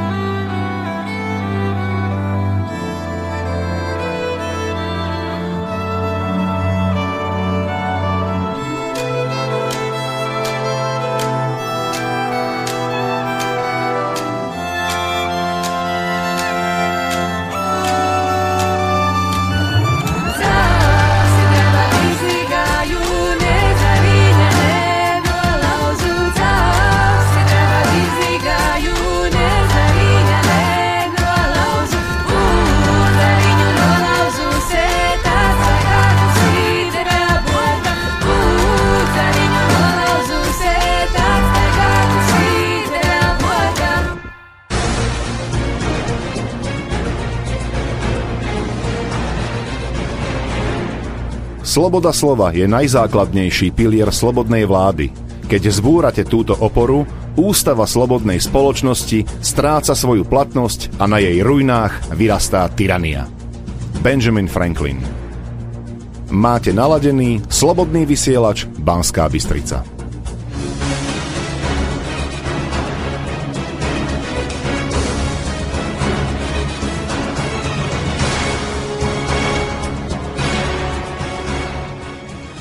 No a ešte taká správička z Indonézie, že viac než štyridsať, teda viac než dvanásť očkovaných, plne očkovaných lekárov v Indonézii už zomrelo na covid devätnásť. Ono, pravda, treba dodať, že Indonézia, možno niektorí nevedia, ale má vyše dvestosedemdesiat miliónov obyvateľov, takže je to trošku iné než Slovensko, nedá sa to úplne takto presne porovnávať, ale napriek tomu je to taký výkričník pre ľudí, ktorí ako pán Dobiaš alebo Lengvarský, ktorí tvrdia, že očkovaní nezomierajú na COVID. Očividne zomierajú dokonca aj lekári. No a kde to zavreli očkovacie stredisko, lebo sa... V Malajzii to bolo. Nejakých dvesto pracovníkov sa tam nakazilo. Malajzia je hneď vedľa, takže áno, aj tam. Je tiež pravda teda, že oni tam dosť používajú tie čínske vakcíny a oni zase tak moc účinné ani nevyšli v tých štúdiách, takže niekto by mohol namietať, že my tu máme lepšie vakcíny než tie šunty, čínske šmejdy, ktoré používajú tam a ktoré používajú aj na Seychelách, ktoré tiež teda nič moc nedopadli. A ešte jedna vec, že ten tým, čo sme spomínali z Cambridge v štáte Massachusetts v U S A, lebo známejšie je ten Cambridge v Británii ako univerzita, ale toto je iný Cambridge a tiež je tam univerzita, ten Massachusetts Institute of Technology, tak oni zistili teda, že tí, čo dlho prejavujú pozitivitu na SARS-cov dva, tak sú tak trošku zmutovaní po divokej nákaze, no a trošku aj pokročili ďalej v tom svojom výskume, takže overili si to na bunkovej kultúre, že skutočne tam dochádza k tomu zaintegrovaniu genomu SARS-cov dva do dé en á tých buniek z tej bunkovej kultúry, ľudských buniek, a aj zistili, že ktorá reverzná transkriptáza, teda ten enzym, ktorý prepisuje späť er en á do dé en á, za to môže. My sme mali, myslím, nedávno tak tú správu, že tá polymeráza teta ľudská, ktorá má každý človek zakodovaný v dé en á, sa zistilo, že pôsobí viac ako reverzná transkriptáza, teda na prepis er en á do dé en á, než ako enzym na nejakú opravu dé en á pri kopírovaní dé en á, čo sa pôvodne myslelo, že to je jej hlavná úloha. Ale teda títo vedci zistili už, že ktorá tá reverzná transkriptáza to je a nie je to tá polymeráza teta. Zistili, že to je tá line jedna, alebo teda line jednotka, ktorá vraj funguje dosť pri rakovine. Tiež ju máme ako zakodovanú všetci. Že údajne to je asi historicky nejaký pozostatok z nejakého retrovírusu, ale tak proste stalo sa a nosíme to v sebe, a keď človek dostane rakovinu, tak ona práve robí takéto tie veci, že mení naspäť er en á na dé en á. Táto istá teda aj je zodpovedná za to, že u niektorých ľudí, teraz zase nie všetkých, ale u niektorých dochádza k zápisu vírusovej er en á do dé en á tých buniek toho človeka a potom hodne dlho vykazuje pozitivitu na pé cé erku, aj keď už teda má potom, a pravdepodobne možno nie úplne všetky, ale minimálne časť tých tzv. Long covidov, teda tých dlho naťahujúcich sa ochorení, kedy človek akože to akutne prekonal, ale ešte stále má mesiace po prekonaní, že má nízku výkonnosť, alebo je unavený, alebo takéto veci, alebo nemá plnú kapacitu plúc a neviem čo všetko, popisujú tí ľudia. Toto je teda ten long covid, takže aj za minimálne časť tých prípadov toho long covidu môže to, že ten človek z časti v podstate zmutoval. No a aké to má dopady pre vakcíny? No osobne mňa nenapadá dôvod, prečo by toto isté nemalo fungovať u vakcín. Možno mi to niekto vysvetlí. Však ja neviem úplne všetko o mikrobiológii, takže možno nejaký odborník sa nájde, ktorý mi vysvetlí ten rozdiel medzi divokým vírusom a vakcinačným spike proteínom, respektíve em er en á. U em er en á vakcín a dé en á u tých adenovírusových vakcín, že prečo sa nemôžu zapísať do dé en á napadnutých buniek, ale ja zatiaľ teda nevidím na to dôvod, že by to tak nemohlo byť. lebo oni tam vysvetľovali, že u em er en á vakcín, že nemôže, lebo tam nie je žiadna reverzná transkriptáza, ktorá by to prepísala. No, hobby, hobby je. A je to aj tá polymeráza teta, ale aj táto line jedna, takže kto ho vie. Ešte otázka to percento ľudí, u ktorých sa toto stane. Či sú to iba nejakí pacienti s nábehom na rakovinu, keďže tá transkriptáza sa aktivuje v súvislosti s rakovinou. Tak neviem, uvidíme, možno to výskuma tento tým z Cambridge v ú es á ďalej a dozvieme sa niečo nové. Každopádne dosť sa tým oslabuje ten tzv. Hoax, že vakcíny nemôžu spôsobiť mutáciu u očkovaného človeka.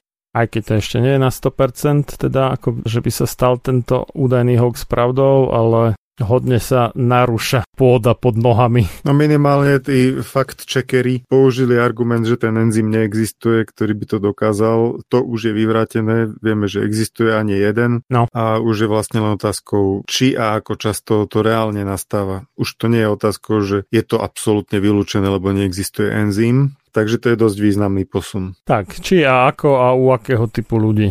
Za akých podmienok by to bolo možné. Tak. Inak treba povedať, že ani lotéria nezmenila nič na tom, že prudko klesá počet ľudí čakajúcich na očkovanie v tej tzv. Elektronickej čakárni a dokonca od vyhlásenia tej lotérie oficiálneho spustenia pondelok druhého augusta dvetisícdvadsaťjeden, tak to ešte kleslo o pár tisíc a momentálne tam vidím päťtisícšesťstotri. Takže vyzerá, že tá lotéria prišla v čase, kedy už pomaly nie je toho, kto by ešte bol ochotný sa dať zaočkovať alebo ukecať, alebo bol nejak nerozhodný a iba to, že dostane možno nejakých sto alebo tisíc alebo desaťtisíc a v extrémne vzácnych prípadoch stotisíc eur, že by rozhodlo o tom, či sa dá očkovať alebo nie. Každopádne v lotériách je to vždy tak, že tí, ktorí si kúpia žreb, sa poskladajú na tie výhry a ešte niečo ostane aj usporiadateľovi. Alebo bývajú aj tie benefičné lotérie, kde je vyslovene účelom vyzbierať nejaké peniaze a niekto sem tam niečo vyhrá, OK? Ale ide o to teda, že ten usporiadateľ na tom niečo získa a že drvia väčšina tých súťažiacich prehrá. Alebo teda nevyhra nič, iba vrazí do toho peniaze a nič nevyhra. No tuto nikto nevráža peniaze, iba svoje telo. No, keďže toto je lotéria, tak je otázka, že o čo teda príde tá veľká väčšina ľudí, ktorí z toho nemajú prínos, ale iba stratu. Teda čo je tou stratou, keď už sme to teda nazvali lotériou? No, ty si použil také slovné spojenie, že extrémne zriedkavé. Ja som ho už niekde počul. Nebolo to náhodou použité v súvislosti s úmrtiami po očkovaní? No tak extrémne zriedkavé výhry máš päť odmien po sto tisíc po dvanásť týždňov, čiže šesťdesiat ľudí môže teoreticky získať. No nech sa tam zapojí pol milióna, ale neverím tomu. Podľa mňa to už oveľa viacej nebude než tých tristošesťdesiat, čo si tisíc, čo teraz. Ktorí sú už vlastne reálne zaočkovaní, už to zaočkovanosť nezvýši. Áno, to už zaočkovanosť nezvýši, takže neviem, či toto bude ešte niečo platné. Skôr asi nie, ale je to... No extrémne zriedkavé, no tak nech je to teda šesťdesiat z tých tristošesťdesiat tisíc, tak to máme pravdepodobnosť nula celá nula jedna sedem percent, že človek získa sto tisíc eur ako odmenu za to. Mm, to je celkom dobre, Maria. Nejdeš to ešte prehodnotiť s tým očkovaním? sto tisíc eur to ma láka, ale na druhej strane bojím sa aj tých krvných zrazenín. Aj tie myokarditídy. Tak čo s tým? Každopádne, ako toto bola čistá irónia, samozrejme. Prečo ty pochybuješ, že ja som ochotný zmeniť svoj postoj v prípade, že je to opodstatnené? Podľa mňa tá lotéria je dosť opodstatnený dôvod na to, aby sme zmenili svoje postoje. Ty nechceš sto tisíc eur, vieš, čo to je peniazy? Áno, a byť zdravý je výhoda, samozrejme. Chcem byť zdravý. A ešte k tomu byť zdravý je výhoda, no. Kto by nechcel sto tisíc eur, ale otázka je, že za čo a od koho, vieš. Lebo keby prišiel Bill Gates a že tu máš sto tisíc eur a začni písať o tom, aké očkovanie super, tak ho pošlem do keľu. No vieš čo, ale pozerať kvôli tomu nejakú reláciu na er té vé sto, to nie, to nie som ochotný. Nemám dvadsaťšesť rokov televízor, alebo nemám prístup, ja som nikdy nemal televízor, ale tých prvých osemnásť rokov môjho života som žil s rodičmi, takže tam ten televízor bol a každý deň bol zapnutý, ale odkedy som šiel na vysokú školu, tak už som nikdy nemal v domácnosti televízor, takže ja nie som nejaký divák štandardný televízny, práve naopak, presný opak, ale keď sa niekde pritrafí, že som niekde, no už sa to dlho nepritrafilo, lebo však bolo všetko pozatvárané, ale v nejakej reštaurácii a tak, kde je to pustené, tak to je koniec. Akože buď si niekde odsadnem, kde to nie je počuť, alebo takto, ale to sú také veci, že ja si hovorím, že aké asi musia mať í kvé tí ľudia, čo toto dokážu pozerať, alebo ako veľmi sa musia premáhať proste, že ako mne to dokáže úplne znechutiť jedlo, tak ti to poviem, no. A to iba pár minút, ako za niekoľko mesiacov. Mám tú dávku takú extrémne malú v podstate, ale aj tak. To er té vé eskou, to myslím si, že Igor pokašľal. Keby tam nedával túto podmienku, tak by nalákal viacej ľudí. No však viacerí mu to dali vyžrať, teda asi.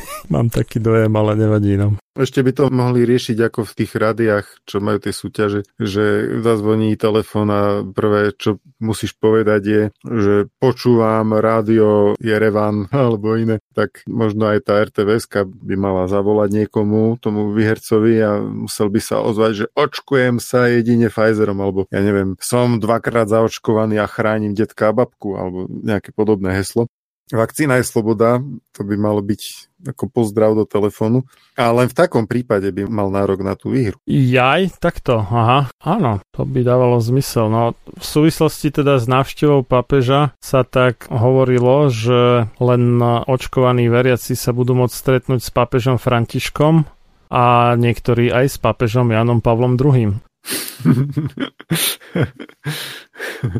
Takže má to svoje prínosy pre niekoho zrejme. Ach jaj. Jedna vakcína, jedna šanca, dve vakcíny, dve šance, no vidíš to. No a potom ale s kým tretím sa stretnú tí, čo dostanú tú tretiu dávku čoskoro. Vidíš, ono sa to inak, keď si to uvedomím, tak to sa stále iba o Pfizeri hovorí, že tretia dávka. U iných vakcín som ešte nepočul takéto veci. Alebo že by Johnsoni dostali druhú, neviem. No Pfizer to má možno najlepšie nachystané po formálnej stránke. On už oznámil asi pred mesiacom, že požiada o registráciu tretej dávky. Moderna vyhlasovala už minimálne pol roka dozadu, že je pripravená na aktualizáciu v súvislosti, myslím, že s tou juhoafrickou variantou. No ale kde nič tu nič zatiaľ, tak neviem, že by ako vyrábali s inou em er en á, než doposiaľ. Takže akože kvázi pripravení sú, ono to v podstate nie je problém, lebo oni tam iba zmenia nejakú sekvenciu v počítači, ktorý riadí ten stroj, čo to dáva dokopy tú em er en á. Takže keď to majú takto nachystané, tak to je minimum. V podstate stačí zmeniť to poradie nukleotidov v počítači a prerobia ten stroj ako za pár minút. No, to ešte budeme pozerať tie vývrtky Európskej liekovej agentúry, ako sa k tomuto postaví, pretože v rámci akejkoľvek farmaceutickej logiky po takejto zmene je to nová vakcína. Mala by prechádzať kompletne testovaním od začiatku. Ale mám také podozrenie, že bude snaha to nejako zašiť takým spôsobom, že je to vlastne taká istá vakcína. Takže v takom prípade by všetky em er en á vakcíny do budúcnosti boli považované za takú istú vakcínu ako tá prvá, takže hm, neviem, ako nájdu súdruhovia cestu von z tejto dilemy. No. Ale dobrá správa je, že sprostredkovateľský bonus, teda keď nahovoríš niekoho na očkovanie a ten je tak hlúpy, že ťa počúne, tak nebude zdanený. Takže to je úplne super. Takže štát mi nevezme časť toho, čo takto poctivo zarobím. Nie, vraj nie. Kto vie, či bude zdanená tá lotéria? Neviem, neviem, osemdesiat tisíc to už nie je také pekné ako sto. Bude to vyplácané priebežne, že najneskôr do tridsiateho jedenásteho Takže máš šancu ešte pred Vianocami to dostať, no. Čo je fajn v zásade. Mhm. Len sa ich musíš dožiť. Ale musíš nájsť niekoho, koho by si presvedčil. A v prvom rade by si musel zahodiť svoje svedomie, no, takže to sa asi nestane, no, tak dobre. Hmm, pozri, množstvo ľudí je v súlade so svojím svedomím presvedčených, že očkovanie je prospešné a v zmysle tohto svojho svedomia potom prehovárajú ďalších. Ja v tom problém nevidím v prípade, že svoje presvedčenie opierajú o nejaké odborné fakty, že vlastne v rámci svojich možností robia všetko preto, aby boli v súlade s odbornými faktami, aby niekomu neškodili. Lebo toto v podstate vyčítajú aj nám niekedy, že tu nejak jednostranne prezentujeme realitu a že čo, ak nás niekto počúvne, No tak ale to je logické, lebo nemá cenu nosiť drevo do lesa ani vodu do mora, lebo keď zovšadial z všetkých tých ef em rádií a všetkých celoslovenských televízií počujú tú očkovaciu propagandu, tak nemá absolútne zmysel, aby sme to tu papagajovali. Takže hovoríme, iba doplňame tie veci, ktoré odtiaľ sa ľudia nedozvedia, takže tam ja v tom nevidím problém. Nakoniec moje a myslím, že aj tvoje stanovisko je totožné v tom, že každý človek je zodpovedný sám za seba. Mal by sa rozhodovať na základe čo najúplnejších faktov. Mal by ich samostatne nejako spracovať a nespoliehať sa na informácie z jedného, druhého alebo tretieho zdroja. Či už je to nejaká mainstreamová televízia alebo noviny, alebo naša relácia. Každý by si mal vedieť informácie overiť. Mal by si potom urobiť samostatný úsudok a slobodne sa rozhodnúť sám. Nie je nič užitočné na tom, keby nás niekto nekriticky počúval a riadil sa len podľa toho, čo my tu povieme. To k ničomu nevedie, to nie je dobre. O mnoho lepšie je, keď človek rozmýšľa samostatne. Ale to, čo tu povieme, podrobí svojmu kritickému úsudku, prípadne si to overí, porovná s ďalšími údajmi. Však ani ja, ani Marian nie sme vševedúci, ani nemáme prístup ku všetkým zdrojom, ani sa ku nám všetky zdroje nedostanú a náš pohľad na situáciu a na vlastne dôsledky týchto informácií môže byť odlišný, môže sa odkláňať od nejakej objektívnej pravdy, pretože sme ľudia. Všetci ľudia sú subjekty a tým pádom sú nutne subjektívni. Akurát niektorí sú viac subjektívni a niektorí sú menej subjektívni. A to je samozrejme otázka určitej vnútornej práce na seba alebo seba disciplíny, že ako veľmi sa človek dokáže odosobniť od nejakých svojich názorov, postojov, vnímania skresleného. Nikto nevidí realitu úplne objektívne, ale keď človek na sebe zapracuje, tak je k tej objektivite bližšie. A aj reakcie poslucháčov trebárs viackrát sa stalo, že upozornili na nejaké nedopatrenie alebo tak. Ja som si napríklad myslel, že človek nie je z cukru. A jeden poslucháč nás upozornil aj s Andrejom Medveďom, že predsa len nejaký cukor máme ako stavebnú zložku tela a konkrétne teda v dé en á, že nejaký cukor. No, tak človek nie je z cukru až na dé en á, tak to musíme poopraviť, ale akože beriem to, je to fakt, ok, super, že sme vyšli z omylu, v ktorom sme boli a je dobré, keď posluchači kontrolujú to, čo hovoríme, lebo... Presne tak. Samozrejme, môžeme niečo prehliadnúť, môžeme mať mylný úsudok, alebo... Neúplné informácie. Neúplné informácie a tak ďalej, samozrejme, takže posúva nás to ďalej. Žijeme v dobe informačnej vojny, takže je pochopiteľné, že informácie sa dostávajú rôzne skreslené, alebo sa nedostávajú, alebo nie ku každému rovnako a s Marianom sa tu snažíme pozbierať nejaké informácie, ktoré nám sa zdali zaujímavé alebo dôležité za obdobie od poslednej relácie, ale tých zaujímavých môže byť podstatne viacej a takisto môžu byť informácie, ktoré nám unikli a ktoré ešte nejak významne doplňajú to, čo sme tu povedali. Takže poslucháči, vôbec sa nerozpakujte ani nebojte, ak máte dôležité informácie, ktoré tu nezazneli alebo zazneli nesprávne alebo neboli správne interpretované, tak pošlite reakciu a určite sa ňou budeme zaoberať. Tak, na sám sebe lekárom zavinač gmail bodka com. Naše občianske združenie má adresu kontakt zavináč rizikaočkovania bodka es ká. Takže môžete dať vedieť námietky, pripomienky, akúkoľvek ďalšiu spätnú väzbu, doplnenia alebo otázky, že z akého zdroja máme to a to. Ja som si kedysi tak povedal, že no, že dám tie veci, čo ich preberáme v relácii do nejakého sumárneho článku alebo zoznamu bodov v podstate, jak si my to píšeme cez ten četovací nástroj, že to dám na stránku, ale teda jedna vec je predsavzatie a druhá vec je to urobiť, takže ešte som tak ani raz neurobil, ale snad sa k tomu časom dostaneme, bude to potom také poctivejšie trošku. Ja sa tiež snažím robiť z toho výber a dávať tie správy na stránku rizikaočkovania bodka es ká, ale takisto tie informácie sú tak komplikované a je ich tak veľa, že sa to nedá stíhať. Takže len naozaj niektoré sa dostanú. A tak rýchlo prichádzajú nové, že... No práve, že pred tým koronadivadlom celým som ako tak stíhal ešte nejak aj písať nejaké články, či už vlastné, alebo prekladať niečo, alebo robiť titulky.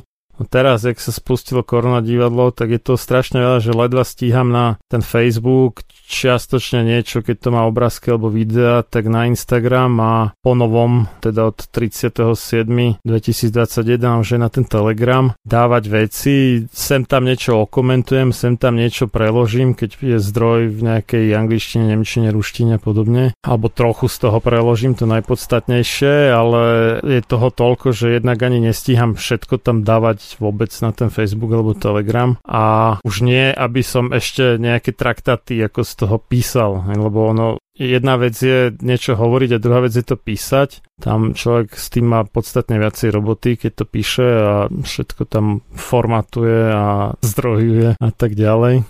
Takže má to určite význam, takáto práca, lebo je tam potom taký väčší tlak, ako urobiť to poctivejšie, ale zabere to oveľa viacej času, než keď si to takto sadneme a zbuchneme nejakú reláciu. Dáme taký v dvojke. No, aby to nevyznelo, tak zase tejto relácii predchádza vlastne priebežná príprava počas celého obdobia, áno, kým tá relácia vyjde. Tie podklady sa hromadia a takisto si ich musíme naštudovať a prípadne k tomu ešte niečo ďalšie pohľadať. A každá relácia má takýchto podkladov okolo štyridsať, takže naozaj je to náročné na čas, je to náročné na energiu a preto zdôrazňujem, že naozaj tu nezaznie všetko a niektoré veci môžu byť už prekonané alebo môžu byť ináč vo svetle novších poznatkov.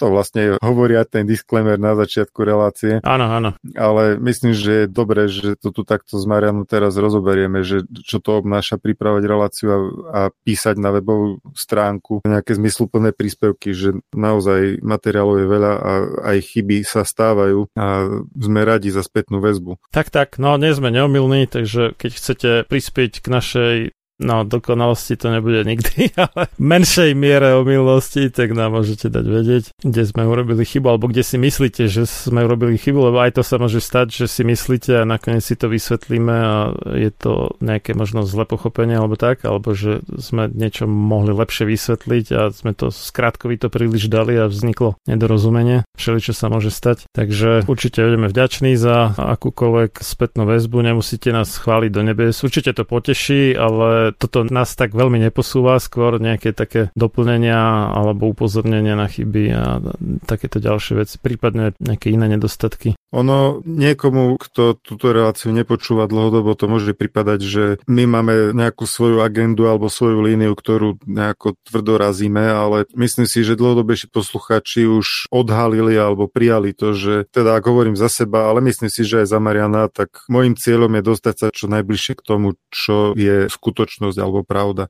Nemá pre mňa význam nejak krútiť realitu a sám pred sebou si ju nejako prispôsobovať a potom rozprávať nejaké pokrutené veci poslucháčom, lebo jednak na takéto niečo nemám energiu, skutočne nie. Už len orientovať sa vo faktoch je dostatočne namáhavé a vymyslieť si nad tým nejaký vlastný vesmír, ktorý by som pretlačal, by bolo už ako neúnosne zložité, aby som nebol rozporuplný, lebo klamstvo sa najľahšie odhalí, takže vnútorne rozporuplné a toto nie je tá cesta, ktorú by som mal záujem. No sa hovorí, že klamári musia mať sloniu pamäť, alebo teda obrovskú pamäť, pretože si musia pamätať ko- komu ktorú verziu povedali. Áno, a čo, akým spôsobom prispôsobili? No, ja nemám na toto vôbec kapacitu, ani bunky, ani nič, aby som takéto niečo dokázal. Taký šikovný ani inteligentný skutočne nie som. Je oveľa menej náročné hovoriť vždy pravdu, alebo teda aspoň svoje úprimné presvedčenie, ktoré môže sa nakoniec ukázať, že nie je pravdivé, ale... To som chcel povedať, áno. V danej chvíli teda úprimné presvedčenie, než vedome klamať, lebo to potom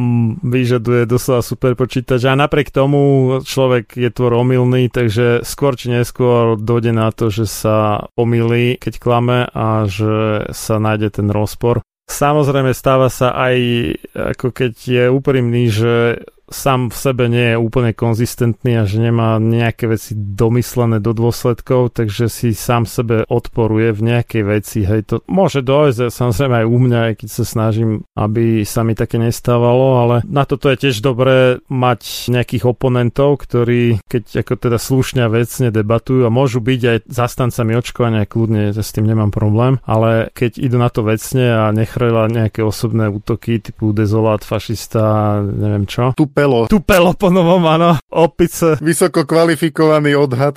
Agresívne opice a neviem, čo sme už to počuli na našu adresu. štekajúce psy, týmto začalo, tuším. Takže tá debata s oponentami, pokiaľ je ako slušná, vecná, korektná a ozaj teda, že sa držíme faktov a neulietávame do nejakých ideológií a výmyslov a prianie otcom myšlienky a takýchto vecí, tak je prínosná. Ale problém je v tom, že my tu práve máme veľmi málo takéto debaty a aj keď sa niekto snaží nejak usporiadať, povedzme, stretnutie so mnou alebo s tebou, prípadne s Renem Balakom alebo ešte nejakým iným, kto sa dosť vyzná do očkovania z tej kritickej stránky.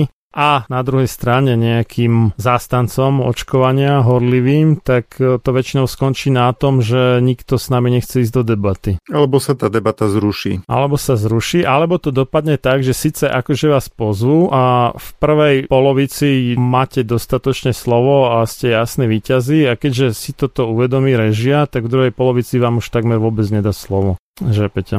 Tak ja neviem, nechcem sa titulovať ako jasný víťaz alebo tak nejak, ale áno, ten priestor v médiách je veľmi neistý a prchavý. A... To bol prípad tej ostatnej relácie na té á tri, v ktorej si bol druhej a uvidíme, čo je poslednej. Nechcem tipovať. Budúcnosť ukáže. Snaď. Akože mne, ako tá té á tri, no, väčšina je propaganda, ale zase na druhú stranu pustili tam aj Etelu Janakovú, aj docenta Törka, aj... Doktora Bukovského, doktora Mesíka. Mesíka, aj, aj nás dvoch nakoniec. Takže je to taký jednooký medzi slepými, no, ako v rámci tých uh, fake streamových televízií na Slovensku mi to príde. Takže nie je to úplne ako, že, že televízia mojich snov, hej, tak prevláda samozrejme tá propaganda, tá jednostrannosť, ale uznávame, že sú lepší než všetci ostatní v tomto. Každá moc si namýšľa, že má veľkého ducha a široký rozhľad ponad chápanie slabých. A tiež, že realizuje Boží zámer, pričom porušuje všetky Božie zákony. John Adams.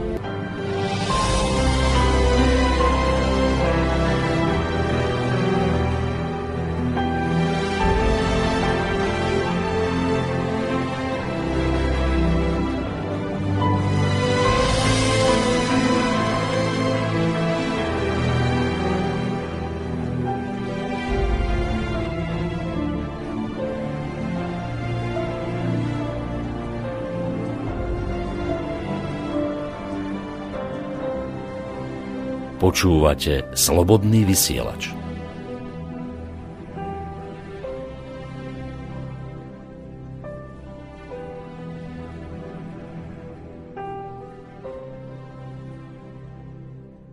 Место тепла, зелень стекла, место огня, дым и сетки календаря, выхвачен день.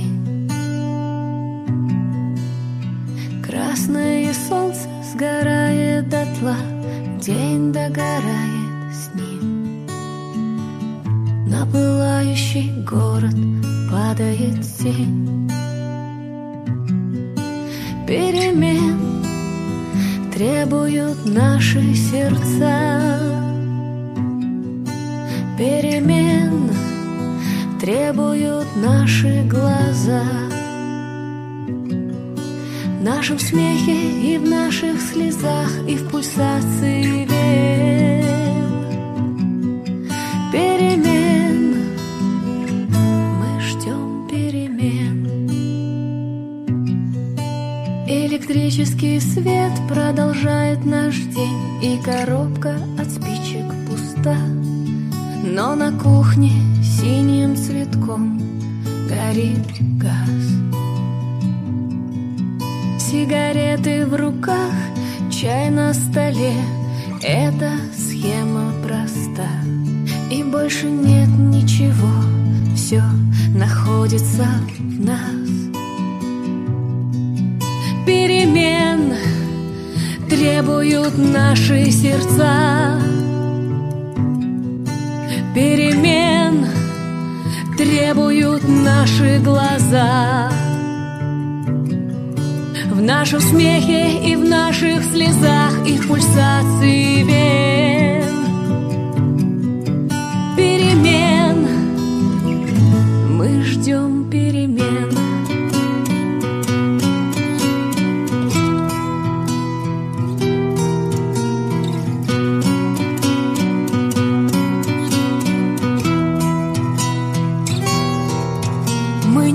Можем похвастаться мудростью глаз и умелыми жестами рук. Нам не нужно все это, чтобы друг друга понять. Сигареты в руках, чай на столе, так замыкается круг. И вдруг нам становится страшно что-то менять. Перемен требуют наши сердца. Перемен требуют наши глаза. В нашем смехе и в наших слезах и пульсации вен. Перемен. Мы ждем перемен. Túto reláciu počúvate vďaka vašim dobrovoľným príspevkom. Ďakujeme za vašu podporu. Počúvate Slobodný vysielač.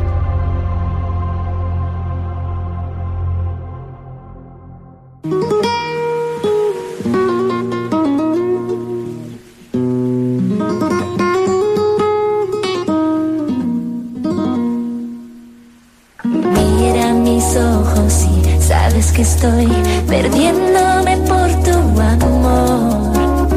Toda mi vida detrás de tu amor, durando por encontrar. Mi corazón siente tanto por ti, hasta el cielo te quiero llevar. No, no tengas miedo, tienes todo mi amor para aprender a querer. Tonight.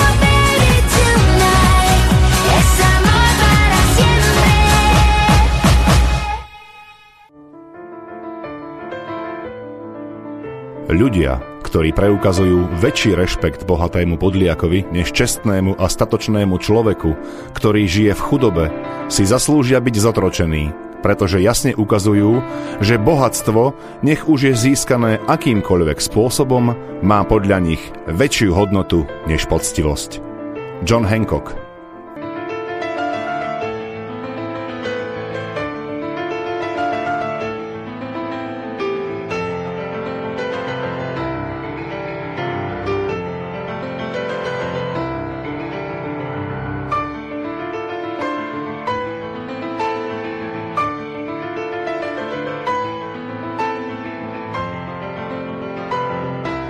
Počúvate Slobodný vysielač. No keď už sa teraz takto sústredene prihovárame poslucháčom, doteraz sme v relácii skôr citovali fakty z domova aj zo sveta, tak dovolte mi, milí poslucháči, jeden apel. Nenechajme sa rozdeľovať a nenechajme sa poštvať proti sebe. Očkovaní proti neočkovaným. Mám dojem, že niektoré síly sa o to snažia všetkými možnými prostriedkami, aby nás rozvadili, aby sme závideli a nenávideli jeden druhého. Systém dáva tzv. Výhody očkovaným, v skutočnosti im len menej upiera slobodu ako neočkovaným.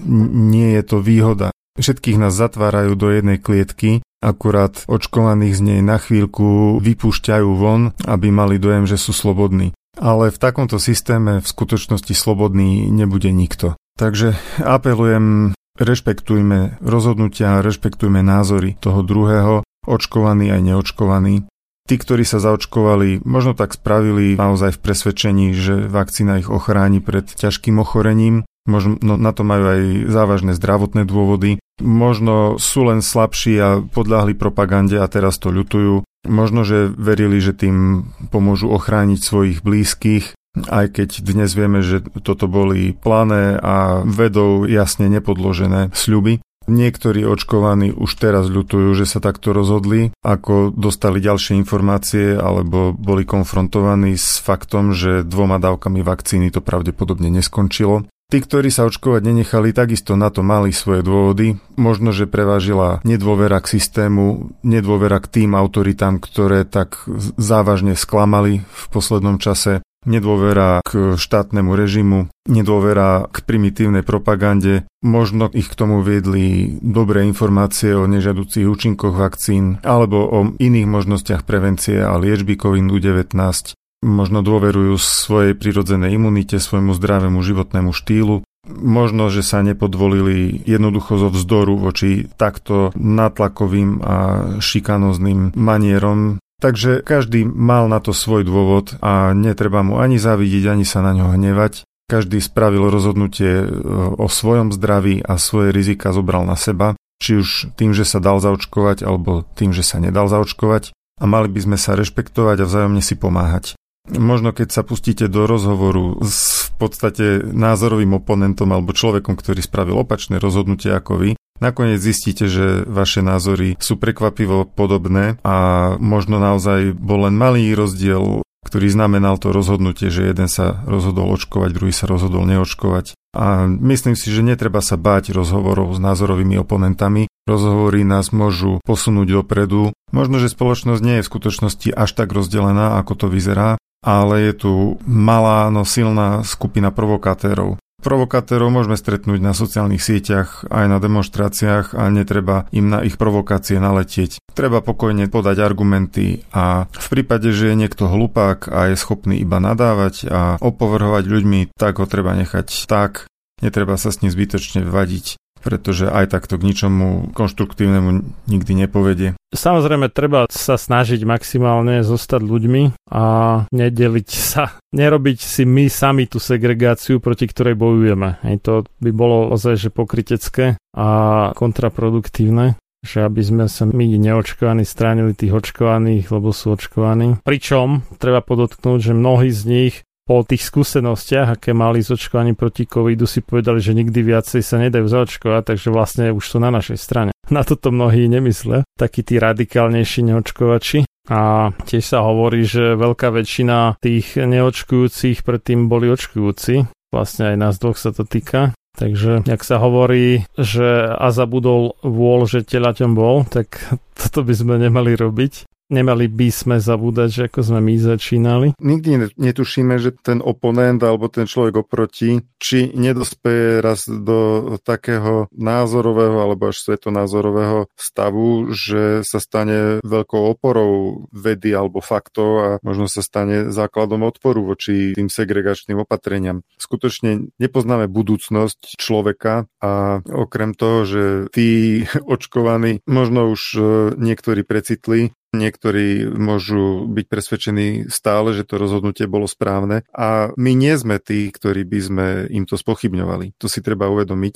Ja rešpektujem, ako sa človek rozhodol, je to jeho rozhodnutie a následky si nesie na sebe, či už dobre alebo zle. Čiže naozaj nedelme sa tu, nevytvárajme si tu kategórie očkovaný, neočkovaný. Nerobme radosť režimu, ktorý toto robí, ktorý sa o to strašne snaží. Všimnime si, že ako veľmi režim chce ľudí deliť, tak myslím si, že je logické, že my budeme takéto snahe vzdorovať a nebudeme ju podporovať. A preto riešením naozaj je znižovanie napätia medzi ľuďmi, pokojná diskusia, aj keď máme rôzne názory, môžeme sa o nich rozprávať. Pravdu môže mať jeden alebo druhý, alebo k nej postupne prídeme spoločne, ale určite nepodliehame tým štváčom, ktorí rozoštvávajú spoločnosť, ktorí nálepkujú ľudí, nadávajú. Nebuďme takí ako oni, v skutočnosti ich nie je tak veľa, len sú veľmi nahlas, sú všade počuť, sú viditeľní. No sú hojne dotovaní ešte, majú veľa peňazí.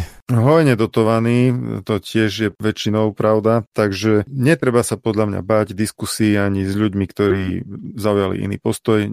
Očkovaný človek s neočkovaným môže nájsť strašne veľa spoločných názorov, alebo možno zistia, že vlastne ich názor je aj rovnaký na celú túto situáciu. Len v danej chvíli niekto spravil rozhodnutie také a, a niekto iný spravil rozhodnutie iné. Takže skutočne hľadajme skôr to spoločné, nerozdeľujme sa.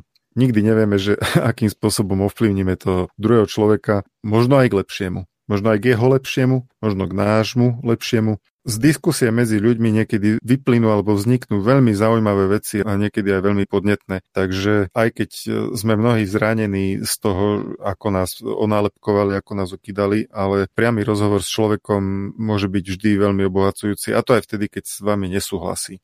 Netreba sa toho báť. A keď diskusia k ničomu nevedia, vidíte, že človek je skutočne obmedzený a debatovať nevie a iba nálepkuje, tak diskusiu jednoducho ukončíme a nebudeme si z toho robiť ťažkú hlavu. Treba podotknúť, že toto, čo sa tu deje, je v podstate dehumanizácia oponenta, odľudšťovanie, čo je psychologická predpríprava na vojnu v princípe.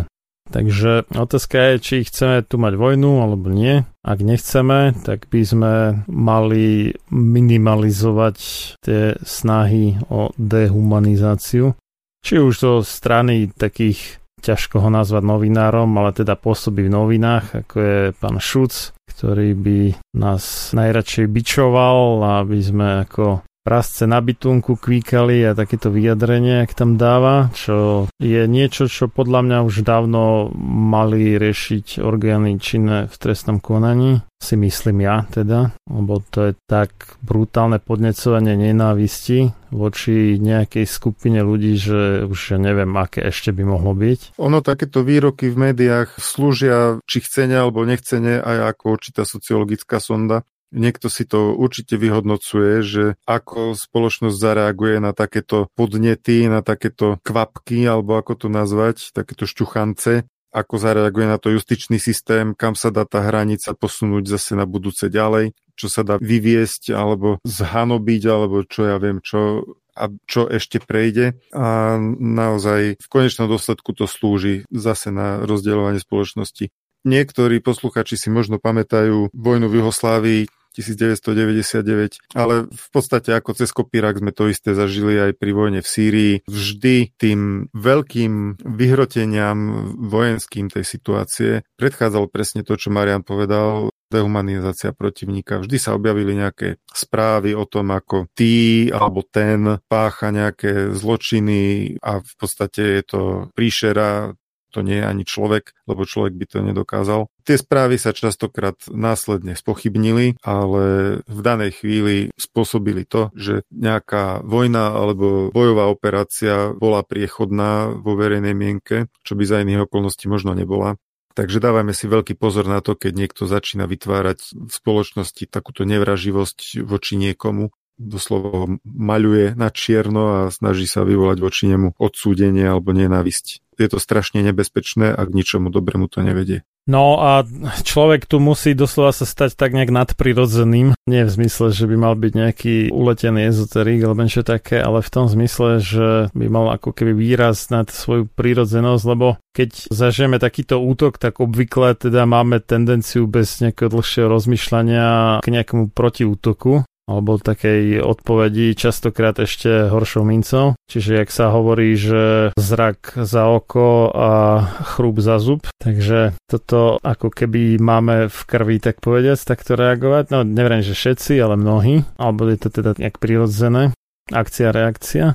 Ale tuto musíme na to trošku vyzrieť, hej, že dobre, ten typek sa nezmestí do kože, zautočil, ale čo za tým je, hej, že možno vlastne on to ani tak nemyslel a ani si to nemyslí, ale jeho úlohou je vyprovokovať nás k niečomu, čo my by sme nakoniec ani nechceli a ešte to aj olutujeme neskôr. A bude to použité proti nám napríklad? Áno, ale tým, že sa necháme vyprovokovať, tak mu v podstate, alebo nie priamo jemu, ale tomu, kto ho platí za to, čo robí, tak mu nahrávame do karát, takže... Poskytneme mu nástroje do rúk proti nám. Áno, takže toto ja hovorím aj na tých všelakých protestných zhromaždeniach, že ozaj sa aj napriek tomu, že samozrejme tie nálady sú častokrát zúfalé u ľudí, ktorým doslova, že zobrali živobytie a tak ďalej, ale napriek všetkému teda sa treba držať v nejakých medziach akej takej slušnosti a nerozbíjať niečo niekde, lebo keď je to verejné priestranstvo, je to majetok nás všetkých a keď to je súkromná vec, tak je to v druhej väčšine prípadov majetok niekoho, kto možno je nakoniec na našej strane ešte, takže to by bolo veľmi zlé. A tiež akože neubližovať ľuďom.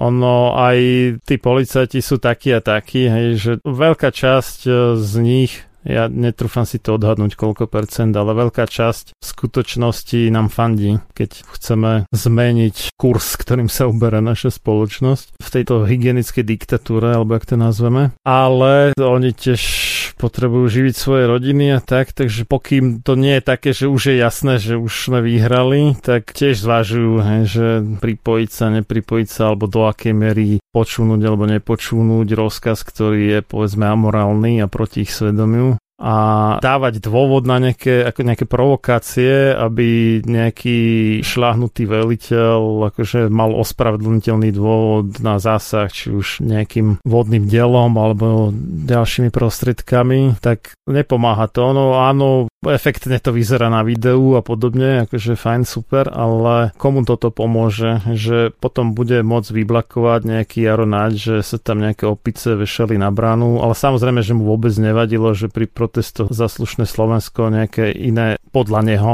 opice, ale vtedy ich asi nenazval opicami. Robili to isté, presne to isté, tomu nevadilo. No tak ale mu dávame zbraň do rúk a robiť to isté, čo robí náš nepriateľ, tak potom vlastne sklzame na jeho úroveň. Že toto snad nechce, chceme byť snad lepší, nie?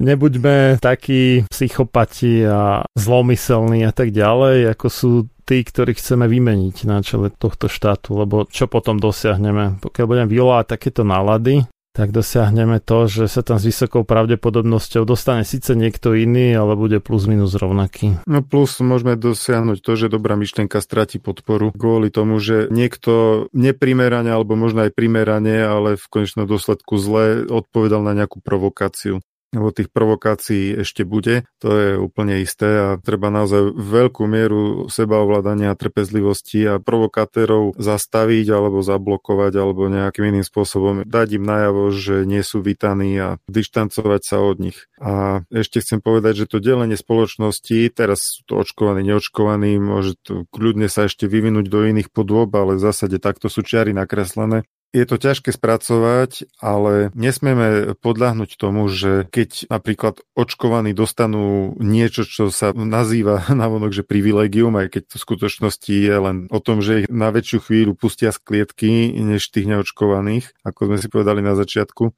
To nie je dôvod na to, aby sme teraz neočkovaní im závideli alebo na nich sa hnevali. Oni to nevymysleli, ani za to nemôžu. Tie opatrenia alebo zákonné, podzákonné, nezákonné alebo akékoľvek normy produkujú konkrétni ľudia, ktorí sú súčasťou tohto režimu a neprodukujú to tí, ktorí sa kedysi dali zaočkovať a teraz kvôli tomu napríklad nemusia podstúpiť nejaký test alebo nejaký iný nezmysel. Čiže ani toto nie je dôvod hnevať sa na očkovaných, keď sme neočkovaní, že majú v úvodzovkách nejakú výhodu.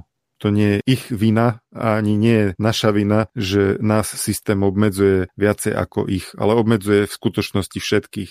Všetci sú v tej klietke, len aby sa tu vytvoril nejaký triedny rozdiel, tak niektorých z času na čas tej klietky na chvíľu vypustíme. No toto je ale presne ten neomarxizmus v podstate, lebo však marxizmus bol o triednom boji. Ja už sa nám tu tak ustálil v alternatíve pojem kultúrny neomarxizmus, hovorilo sa teda o tých el gé bé té í a bé el em a týchto veciach, ale tá schéma je vždy rovnaká, že utlačatelia a utlačovaní, že si povieme, že nejaká skupina sú tí, ktorí nejakým iným ľuďom robia zle nejakým spôsobom, to je jedno akýmkoľvek, a vyvoláme medzi nimi šarvátky, hoci dovtedy viac menej žili v miery, možno sem tam niečo zaškripalo, ale tak nejak boli spokojní a celkom v pohode. Ale umelo sa vytvárajú rozbroje, akože teda s cieľom dosiahnuť nejakú spravodlivosť, ale výsledkom častokrát je, že sa dosiahne oveľa väčšia nespravodlivosť, než bola tá pôvodná, proti ktorej sa akože bojovalo, ak vôbec bola nejaká.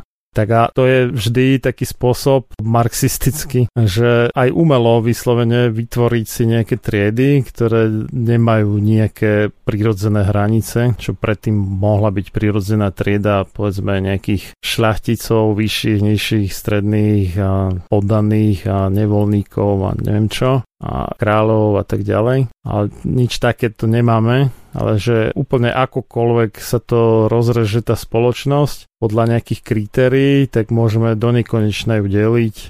Takže potom môžeme mať nejakého, keď si spočítame všetky tie kritériá jedno za druhým, tak teraz si vymyslím akože úplnú halus, nejakého trans neočkovaného podporovateľa Trumpa, ktorý je za Rusko, že nie je protirusky, že je rusofilný, hej, a k tomu ešte dodáme, že je proti EÚ a tak ďalej. Tých deliacich kritérií tam môže byť milión a takmer nikdy to nie je, že by boli to vždy rovnaké skupiny u všetkých tých kritérií, podľa ktorých sa to delí. Čiže môžeme tú spoločnosť rozkuskovať do nekonečna a čím sú menšie tie skupiny, ktoré sú tým konečným produktom, tým ľahšie sa vládne vlastne, lebo tá demokracia je o nejakom skupinovom vyjednávaní v podstate, alebo skupinovom hlasovaní a čím je menšia schopnosť sa nejak organizovať do nejakých väčších skupín, ktoré majú väčšiu silu vyjednávať alebo určovať alebo nejak diktovať podmienky politikom, že takto to my občania chceme, aby ste to riešili, tak si nevymýšľate hlúposti. Tak čím je menšia táto schopnosť, tak tým menej demokracie v podstate je v tej spoločnosti,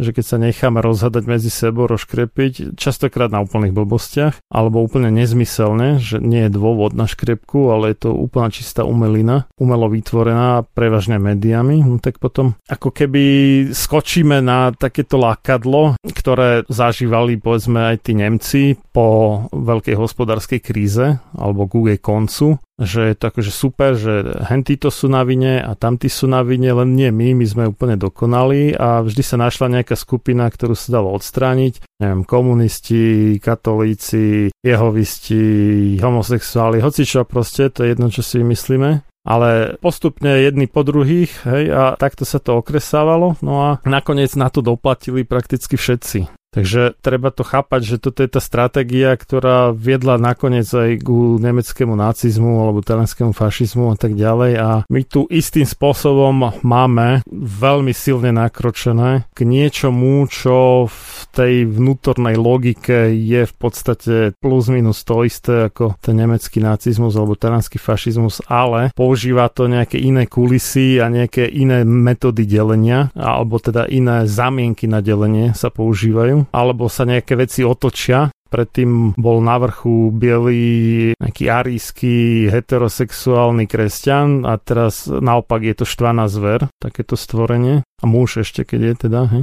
Ale ten princíp je rovnaký. Hej. Tam akurát sa niečo sa otočilo do opaku, alebo sa použili nejaké iné zámienky na delenie, ale keď to človek chápe, že ako to fungovalo, keď sa tomu trošku možno venuje historicky, tak chápe, že na nás skúšajú vlastne presne tie isté metódy.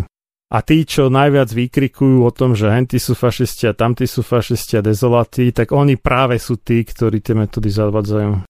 Paradoxne, hej, že môžeme vyčítať treba sa aj Marianovi Kotlebovi hocičo, nejaké uniformy a pochody a čísla, hej, ako podľa mňa to bola blbosť, asi z časti možno aj provokácia nezmyselná, alebo možno si sľubovali od toho, že konečne médiá budú venovať pozornosť, ja neviem fakt, ale toto je taký blbý detail v podstate, hej. Sami si trošku ako za to môžu, niektorí, nie všetci. Ale toto nie sú tí skutoční fašisti. Tí skutoční fašisti sú práve tí, čo tak ako strašne nahlas všetkých, čo nie sú správne progresívni, sa snažia vytlačiť na okraj spoločnosti, urobiť ten kordon sanitér, jak tam hovoria. U tohto očkovania je jediný vtip ten, že skoro šesťdesiat percent spoločnosti asi ťažko môže byť kordon sanitár. To by sa im možno darilo so skupinou nejakou desať a menej percent. Ale šesťdesiat percent ú, to je dosť problém. Takže robia všetko preto, aby dostali k sebe nejakú rozhodujúcu väčšinu a nie, a nie sa im to podarí, tak už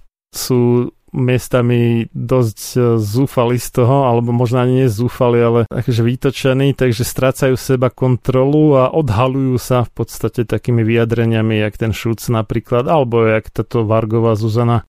To je tak, že keď človek je emocionálne rozhodený, že sa snaží, snaží a nevidie mu to napriek všetkej snahe a preklína celý svet a neviem čo, že si nedáva potom pozor, či už na ústa, niekedy aj na činy, a vtedy sa prejaví jeho práva povaha.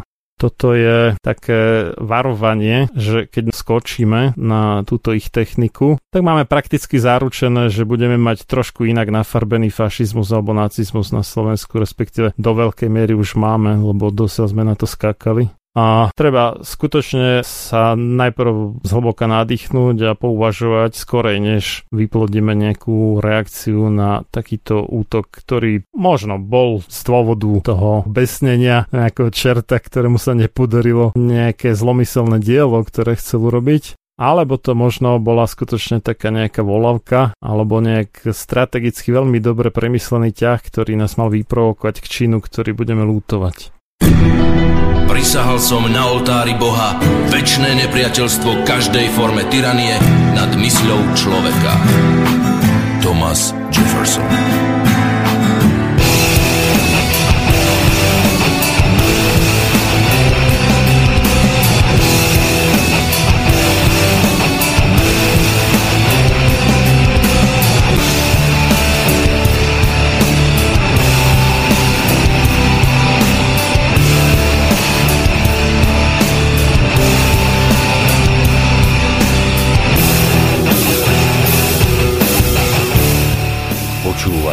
Slobodný vysílač. Během agrese NATO jsou na mnoha místech Jugoslávie použity kazetové bomby. Ty jsou mezinárodními dohodami zakázané. Působí, jak jinak, ztráty mezi civilním obyvatelstvem. Na pravidelný mezinárodní rychlík Skopje Bělehrad nalétává americký pilot dvakrát. Ví dobře, že uvnitř jsou civilisté.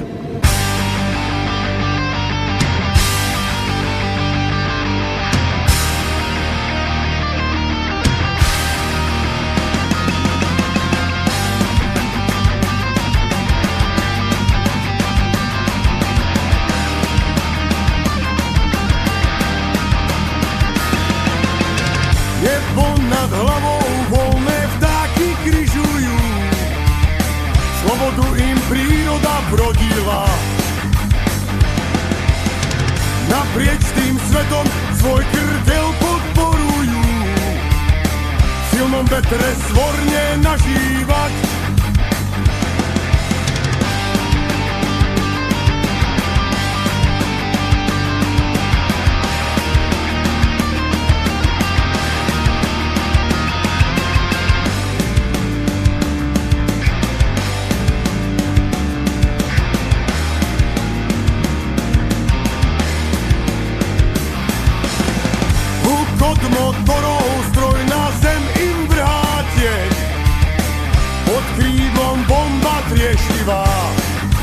Humanitárna! O pampus rodí, pod ním je aj moja zem. Pokrvná zrada začína. To dovolil, aby sem skýľu trba vďaka nám. Ich mená na večnosť preklínam. Nech v pekle zhorí každý, čo dielu ruku dal. Kto za to svinstvo hlasoval?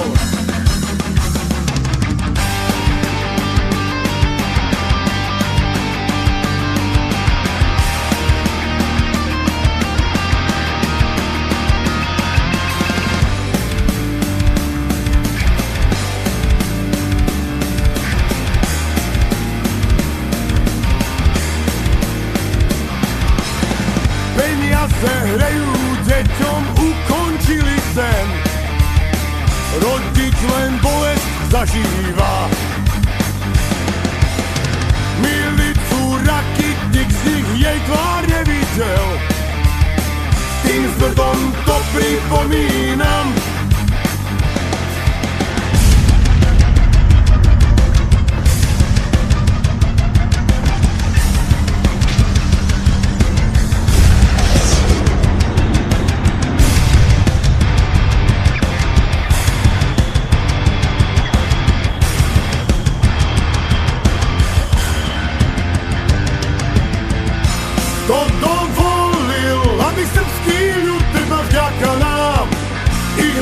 Na večnosť preklínam. Nech v pekle zhorí každý, čo k dielu ruku dal. Kto za to svinstvo hlasoval? Kto dovolil, aby srbský ľud trpel vďaka nám? Ich mená na večnosť preklínam. Nech v pekle zhorí každý, čo k dielu ruku dal. Kto za to svinstvo hlasoval?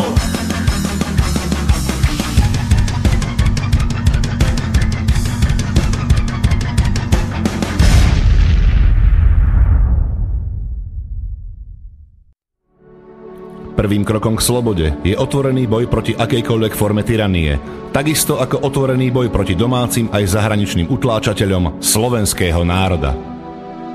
Počúvate Slobodný vysielač, rádio, ktoré vás spája.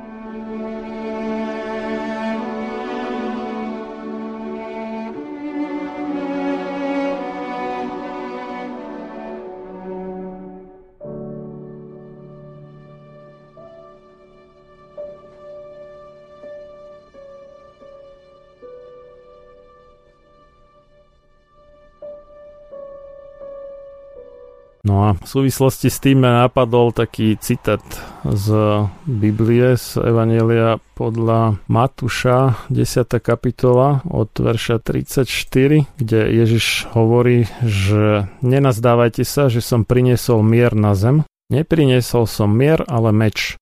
Lebo prišiel som rozdvojiť syna s otcom, dceru s materou, nevestu so svokrou a nepriateľmi človeku budú vlastní domáci.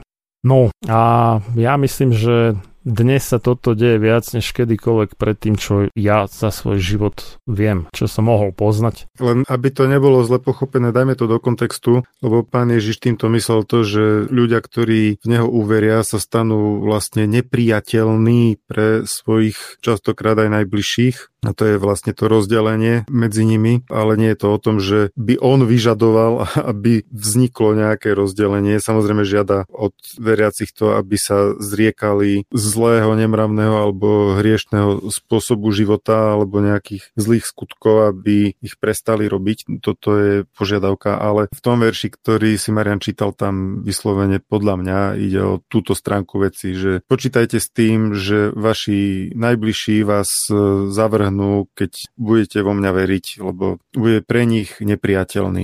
Že taká zmena vaša alebo vaše postoje budú pre nich jednoducho nestráviteľné. To si myslím o tomto. Áno, a treba ešte dodať, to je veľmi dôležité, lebo mnohí to nechápu, ja si myslím, že drvá väčšina slovenských kresťanov to vôbec nechápe, že slovo veriť malo vtedy iný význam, než má dnes. Dnes pod veriť rozumieme niečo ako, že domnievam sa, že toto a hento je pravda, aj keď to neviem dokázať, alebo nemám na to dôkazy, že to tak je, ale myslím si, že to tak bude, no. Toto je dnešné veriť, lenže vtedy veriť bolo niečo výrazne iné. Veriť znamenalo, že príjme človek do svojho života nejaký či už hodnotový rebríček alebo nejaké zásady, nejakú morálku vysokú a podradí tomu celý svoj život, čiže to naplní, že bude ako keby zhmotnenie toho morálneho kódexu alebo tých hodnôt. No to, čo aj hovorí takisto, že nielen poslucháč, ale aj vykonávateľ toho Božieho zákona. No a týmto vlastne bude ako keby kvázi provokovať tých iných, pretože on bude morálne lepší, bude ako na vyššej úrovni. Napríklad nebude klamať. Mnohí ľudia, ktorí notoricky klamú, majú problém s ľuďmi, ktorí neklamú. Že keď niekto hovorí pravdu, tak to je už, ako hovoril George Orwell, povedať pravdu v čase všade prítomnej lži je revolučný čin. Takže keď niekto neklame a hovorí pravdu, tak to kole oči tým, ktorí klamú notoricky. A hlavne keď hovorí pravdu takú, ktorá je v rozpore s tými ich klamstvami.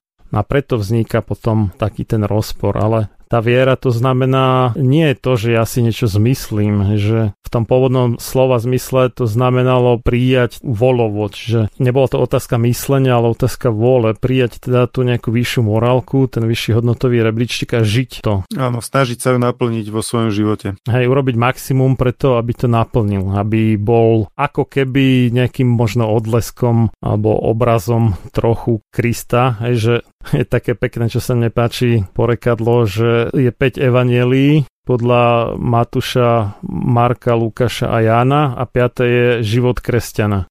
No a problém je, že druhá väčšina ľudí nebude čítať tie prvé štyri evanjelia, iba to piate, teda iba život kresťana. No, takže o tom toto bolo a preto mnohí došli k veľmi mylným interpretáciám, že keď sa niekde píše, že uveríš, že budeš spasený a tak ďalej, to nie je to, že ja si začnem mysleť, že Ježiš Kristus je spasiteľ a bodka, nebudem nič robiť a budem ďalej hrešiť a neviem čo, to je jedno, hej. Vôbec sa to nedotkne môjho života. Len si to začnem myslieť. Tak toto nestačí a ani to nedáva logiku vôbec, aby to bolo aj nespravodlivé voči tým ľuďom, ktorí si to možno nemysleli alebo nejak tomu nedospeli, ale reálne žijú oveľa morálnejší život, ktorý je oveľa viac podobný tomu, čo Kristus hlásal. Však na inom mieste v Biblii, v Evanjeliu podľa Jána, štrnásta kapitola, dvadsiaty prvý verš, nájdeme potvrdenie toho, čo som pred chvíľou povedal. Menovite tam Kristus hovorí: kto prijal moje prikázania a zachováva ich, ten ma miluje. A kto mňa miluje, toho bude milovať aj môj otec. A ja ho budem milovať a zjavím mu seba samého. To znamená, že veriť v Krista alebo spásu skrz Ježiša Krista znamená, že príjme jeho prikázania, teda jeho morálku alebo ten hodnotový rebríček a nejaký etický kódex, zachováva to a toto, tento počin, to prijatia tej vyššej morálky a jej zachovávania, to je vlastne prejav lásky ku Kristu, respektíve lásky k Bohu, ktorá teda bude opätovaná tým, že ten človek potom bude zachránený alebo tak staromodnejšie povedané spasený. Čiže toto ho zachráni, nie to, že si bude niečo namýšľať. Tak, sme sa dostali k teológii, ale to som tak cítil takú potrebu, ako povedať, že viera pred dvetisíc rokmi a viera dnes je niečo úplne iné a toto je taký spôsob, akým nejakí tí čerti, diabli, Lucifer, Belzebub, alebo ako ich už nazveme, zvádzajú ľudí z cesty, že dávajú slovám nové významy a potom staré texty, hoci používajú rovnaké slova, aké používame dnes, si ľudia zle vyložia. Na toto poukazuje aj George Orwell vo svojom románe devätnásťstoosemdesiatštyri, kde hlavný hrdina je niečo ako spätný opravovač článkov, kde jeho úlohou je prispôsobovať staré články v novinách, ktoré už vyšli, zmenám v ideológii vládnúcej strany, aby to vyzeralo, že strana sa nikdy nemýli, alebo teda veľký brat ako nejaký domnelý náčelník tej strany, aj keď je otázka, že či nie je náhodou fiktívny, že sa nikdy nemýli. No a jednou z vecí tam je, že majú tam tzv. Newspeak, alebo teda nová reč. A tá nová reč je určená na to, aby ľudia ani len nemohli rozmýšľať tak, aby sa nejakým spôsobom vzpriečili tej ideológii strany. Čiže na rozdiel od iných slovníkov, ktoré iba rastú a rastú a pribuduje tam nové slova, tak v Newspeaku je čoraz viac slov vymazávaných a nejakým slovám už starým sú dávané nové významy, ktoré tieto slova nemali. Nie nové významy v zmysle, že sa použije ešte aj na niečo iné to slovo než predtým, ale ale že sa posúva ten význam toho slova, takže staré texty dostanú nový význam. Podobné si môžeme všímať aj u el gé bé té í propagandy, že sa tam napríklad zmení význam slova rodina alebo manželstvo a zrazu to už nie je vzťah muža a ženy a plus prípadne ešte nejakých detí, ktoré splodia, prípadne si adoptujú, ale už to môže byť vzťah ľubovoľného počtu dospelých osôb ľubovoľného pohlavia a to už je niečo výrazne iné. No a keď sa tento nový význam aplikuje na zákony, ktoré boli vydané predtým, ako došlo k zmene významu týchto pojmov, tak tu máme zrazu hotový galimatiaž z toho. No a presne takto dochádzalo teda aj v tom dystopickom románe devätnásťstoosemdesiatštyri k obmedzovaniu slovníka, teda vyškrtávaniu niektorých slov a k pozmeňovaniu významu niektorých slov v prospech nejakej vládnúcej ideológie. To je mimochodom presne to, čo sa u nás deje pod vplyvom tejto gender ideológie a el gé bé té propagandy a všetkých tých šorošoidných nezmyslov. No a toto sa deje ale aj historicky vo veľkých časových obdobiach, doslova že v tisícročiach a vidíme to napríklad na výraznej zmene obsahu slova viera. Čiže viera dnes a viera pred dvetisíc rokmi sú dve veľmi, veľmi odlišné veci. Takže keby sme mali význam slova viera popísať dnešným slovníkom, ten pôvodný význam, tak by to bolo niečo ako zbožný, cnostný, morálny život alebo naplnenie Kristových prikázaní v živote človeka. Nie je to to, že ja si myslím, že toto je takto a nie je to inak a nemá to na mňa, na môj život nejaký vplyv.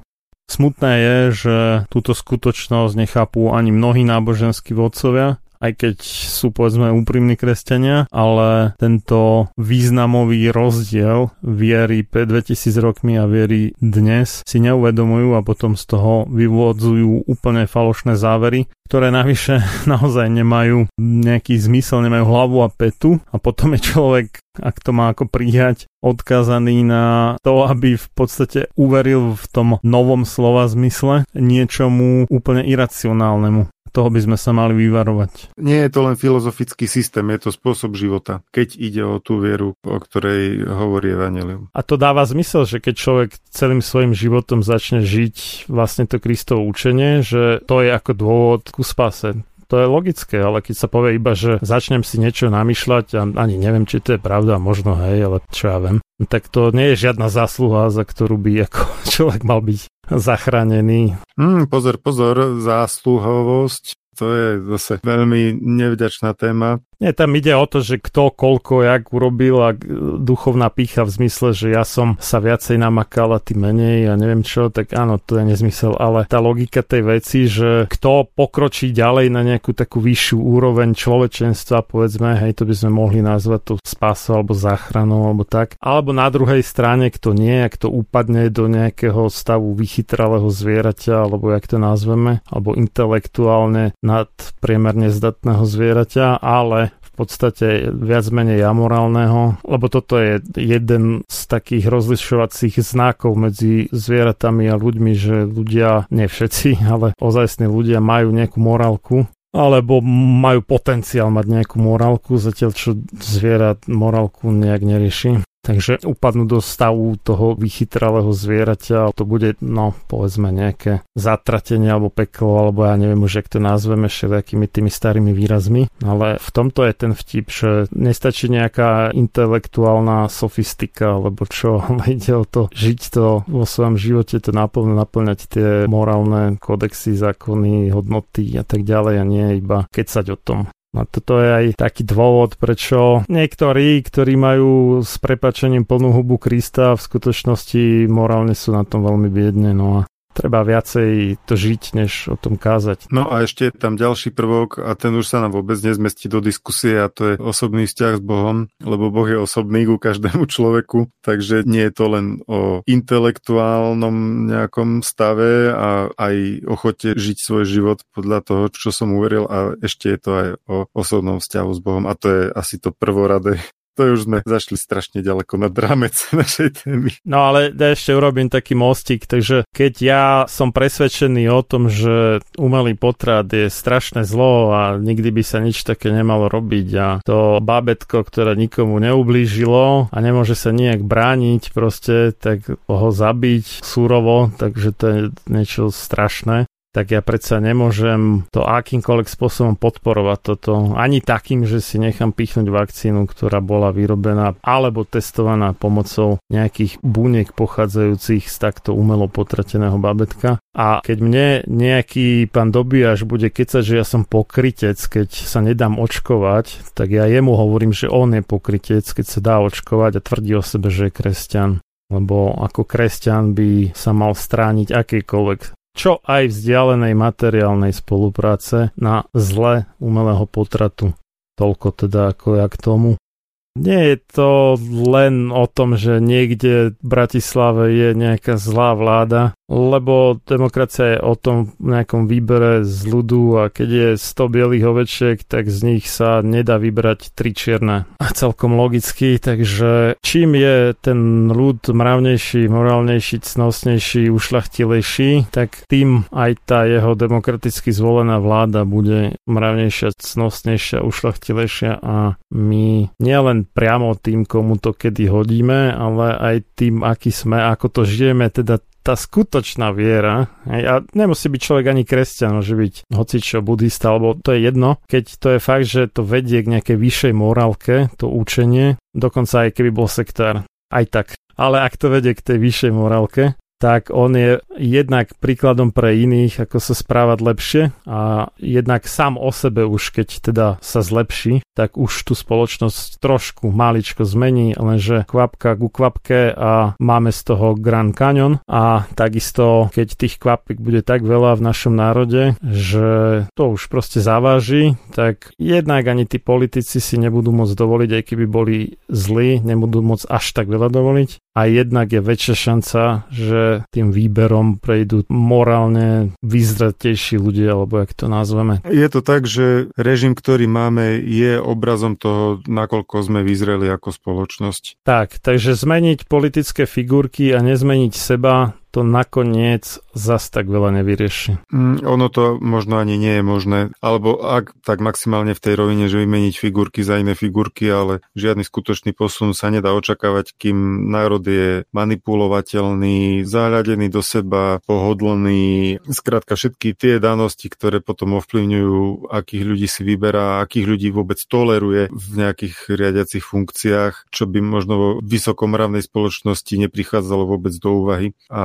tá spoločnosť by vygenerovala úplne iné osobnosti do svojho čela. Osobnosti, ktoré aj keď na Slovensku pravdepodobne existujú, tak za tejto konštelácie a situácie nemajú žiadnu šancu, ani by to nemalo význam, aby sa púšťali do nejakej politickej súťaže, pretože... No, buď by ich nikto nezvolil, alebo keby ich zvolil, tak by ich tam potom prevalcovali tí všakovakí vládni úradníci a ja neviem čo, reálne by nič nedokázali. V situácii, keď všetko ovládajú médiá, ktoré vôbec nepracujú pre náš záujem, ale pre nejaký iný, tak v takejto situácii by mravný, schopný človek veľmi ťažko sám dokonca bez nejakého členstva v politickej strane, čo už sú zase kompromisy samé o sebe, tak taký človek sa veľmi ťažko dostane do nejakej pozície, v ktorej má možnosť niečo ovplyvniť, lebo jednoducho to prostredie je nastavené tak, že trikrát si to rozmyslí, či pôjde s kožou na trh za takéto situácie. No, hlavne morálny človek naozaj morálne nerobí morálne kompromisy a k tomu by bol nútený v takýchto funkciách.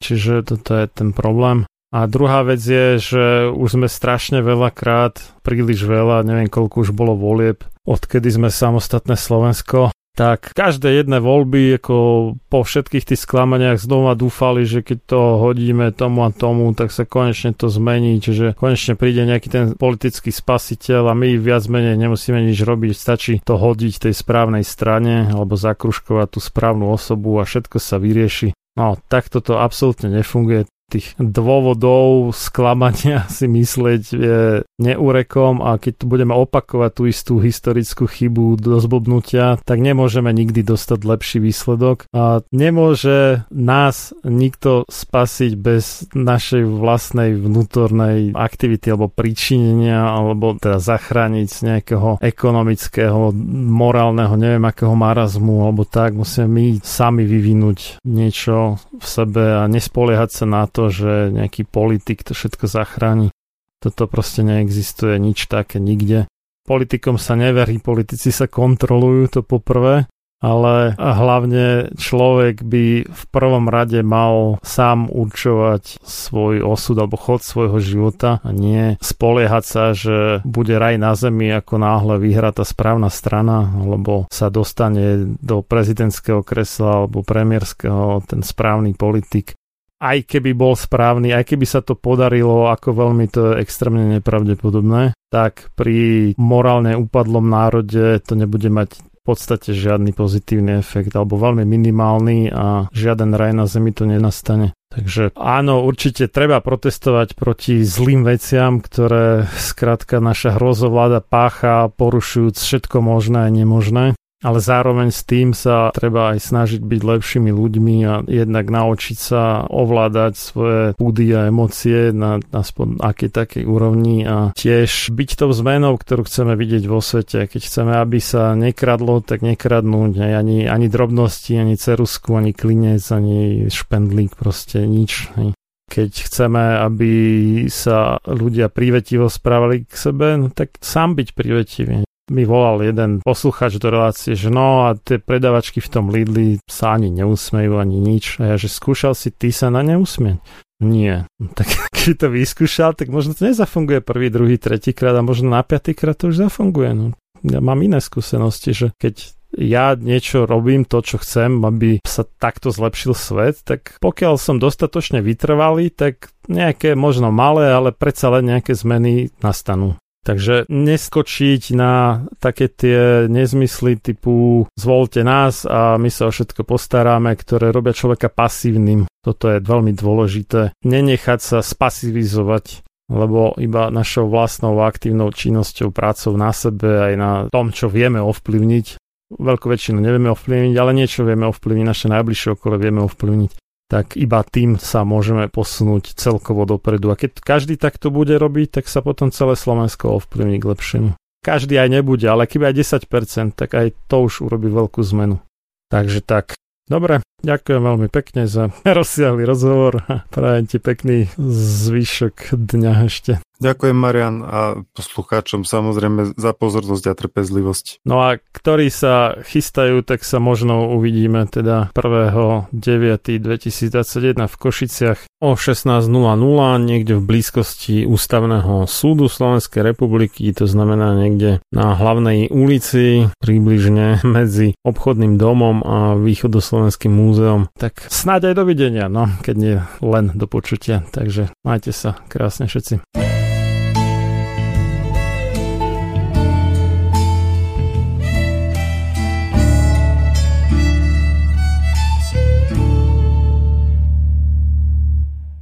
Toľko druhá a záverečná časť môjho rozhovoru s magistrom Petrom Tuhárskym z iniciatívy pre uvedomenie si rizik očkovania w w w bodka rizikaockovania bodka es ka, ktorý sme nahrali vo štvrtok piateho augusta dvetisícdvadsaťjeden. Prvú časť rozhovoru si môžete vypočuť v relácii Sám sebe lekárom číslo dvestoosemdesiatjeden, ktorá bola odvysielaná v premiére v nedeľu ôsmeho augusta od dvadsať tridsať do dvadsaťtri päťdesiat.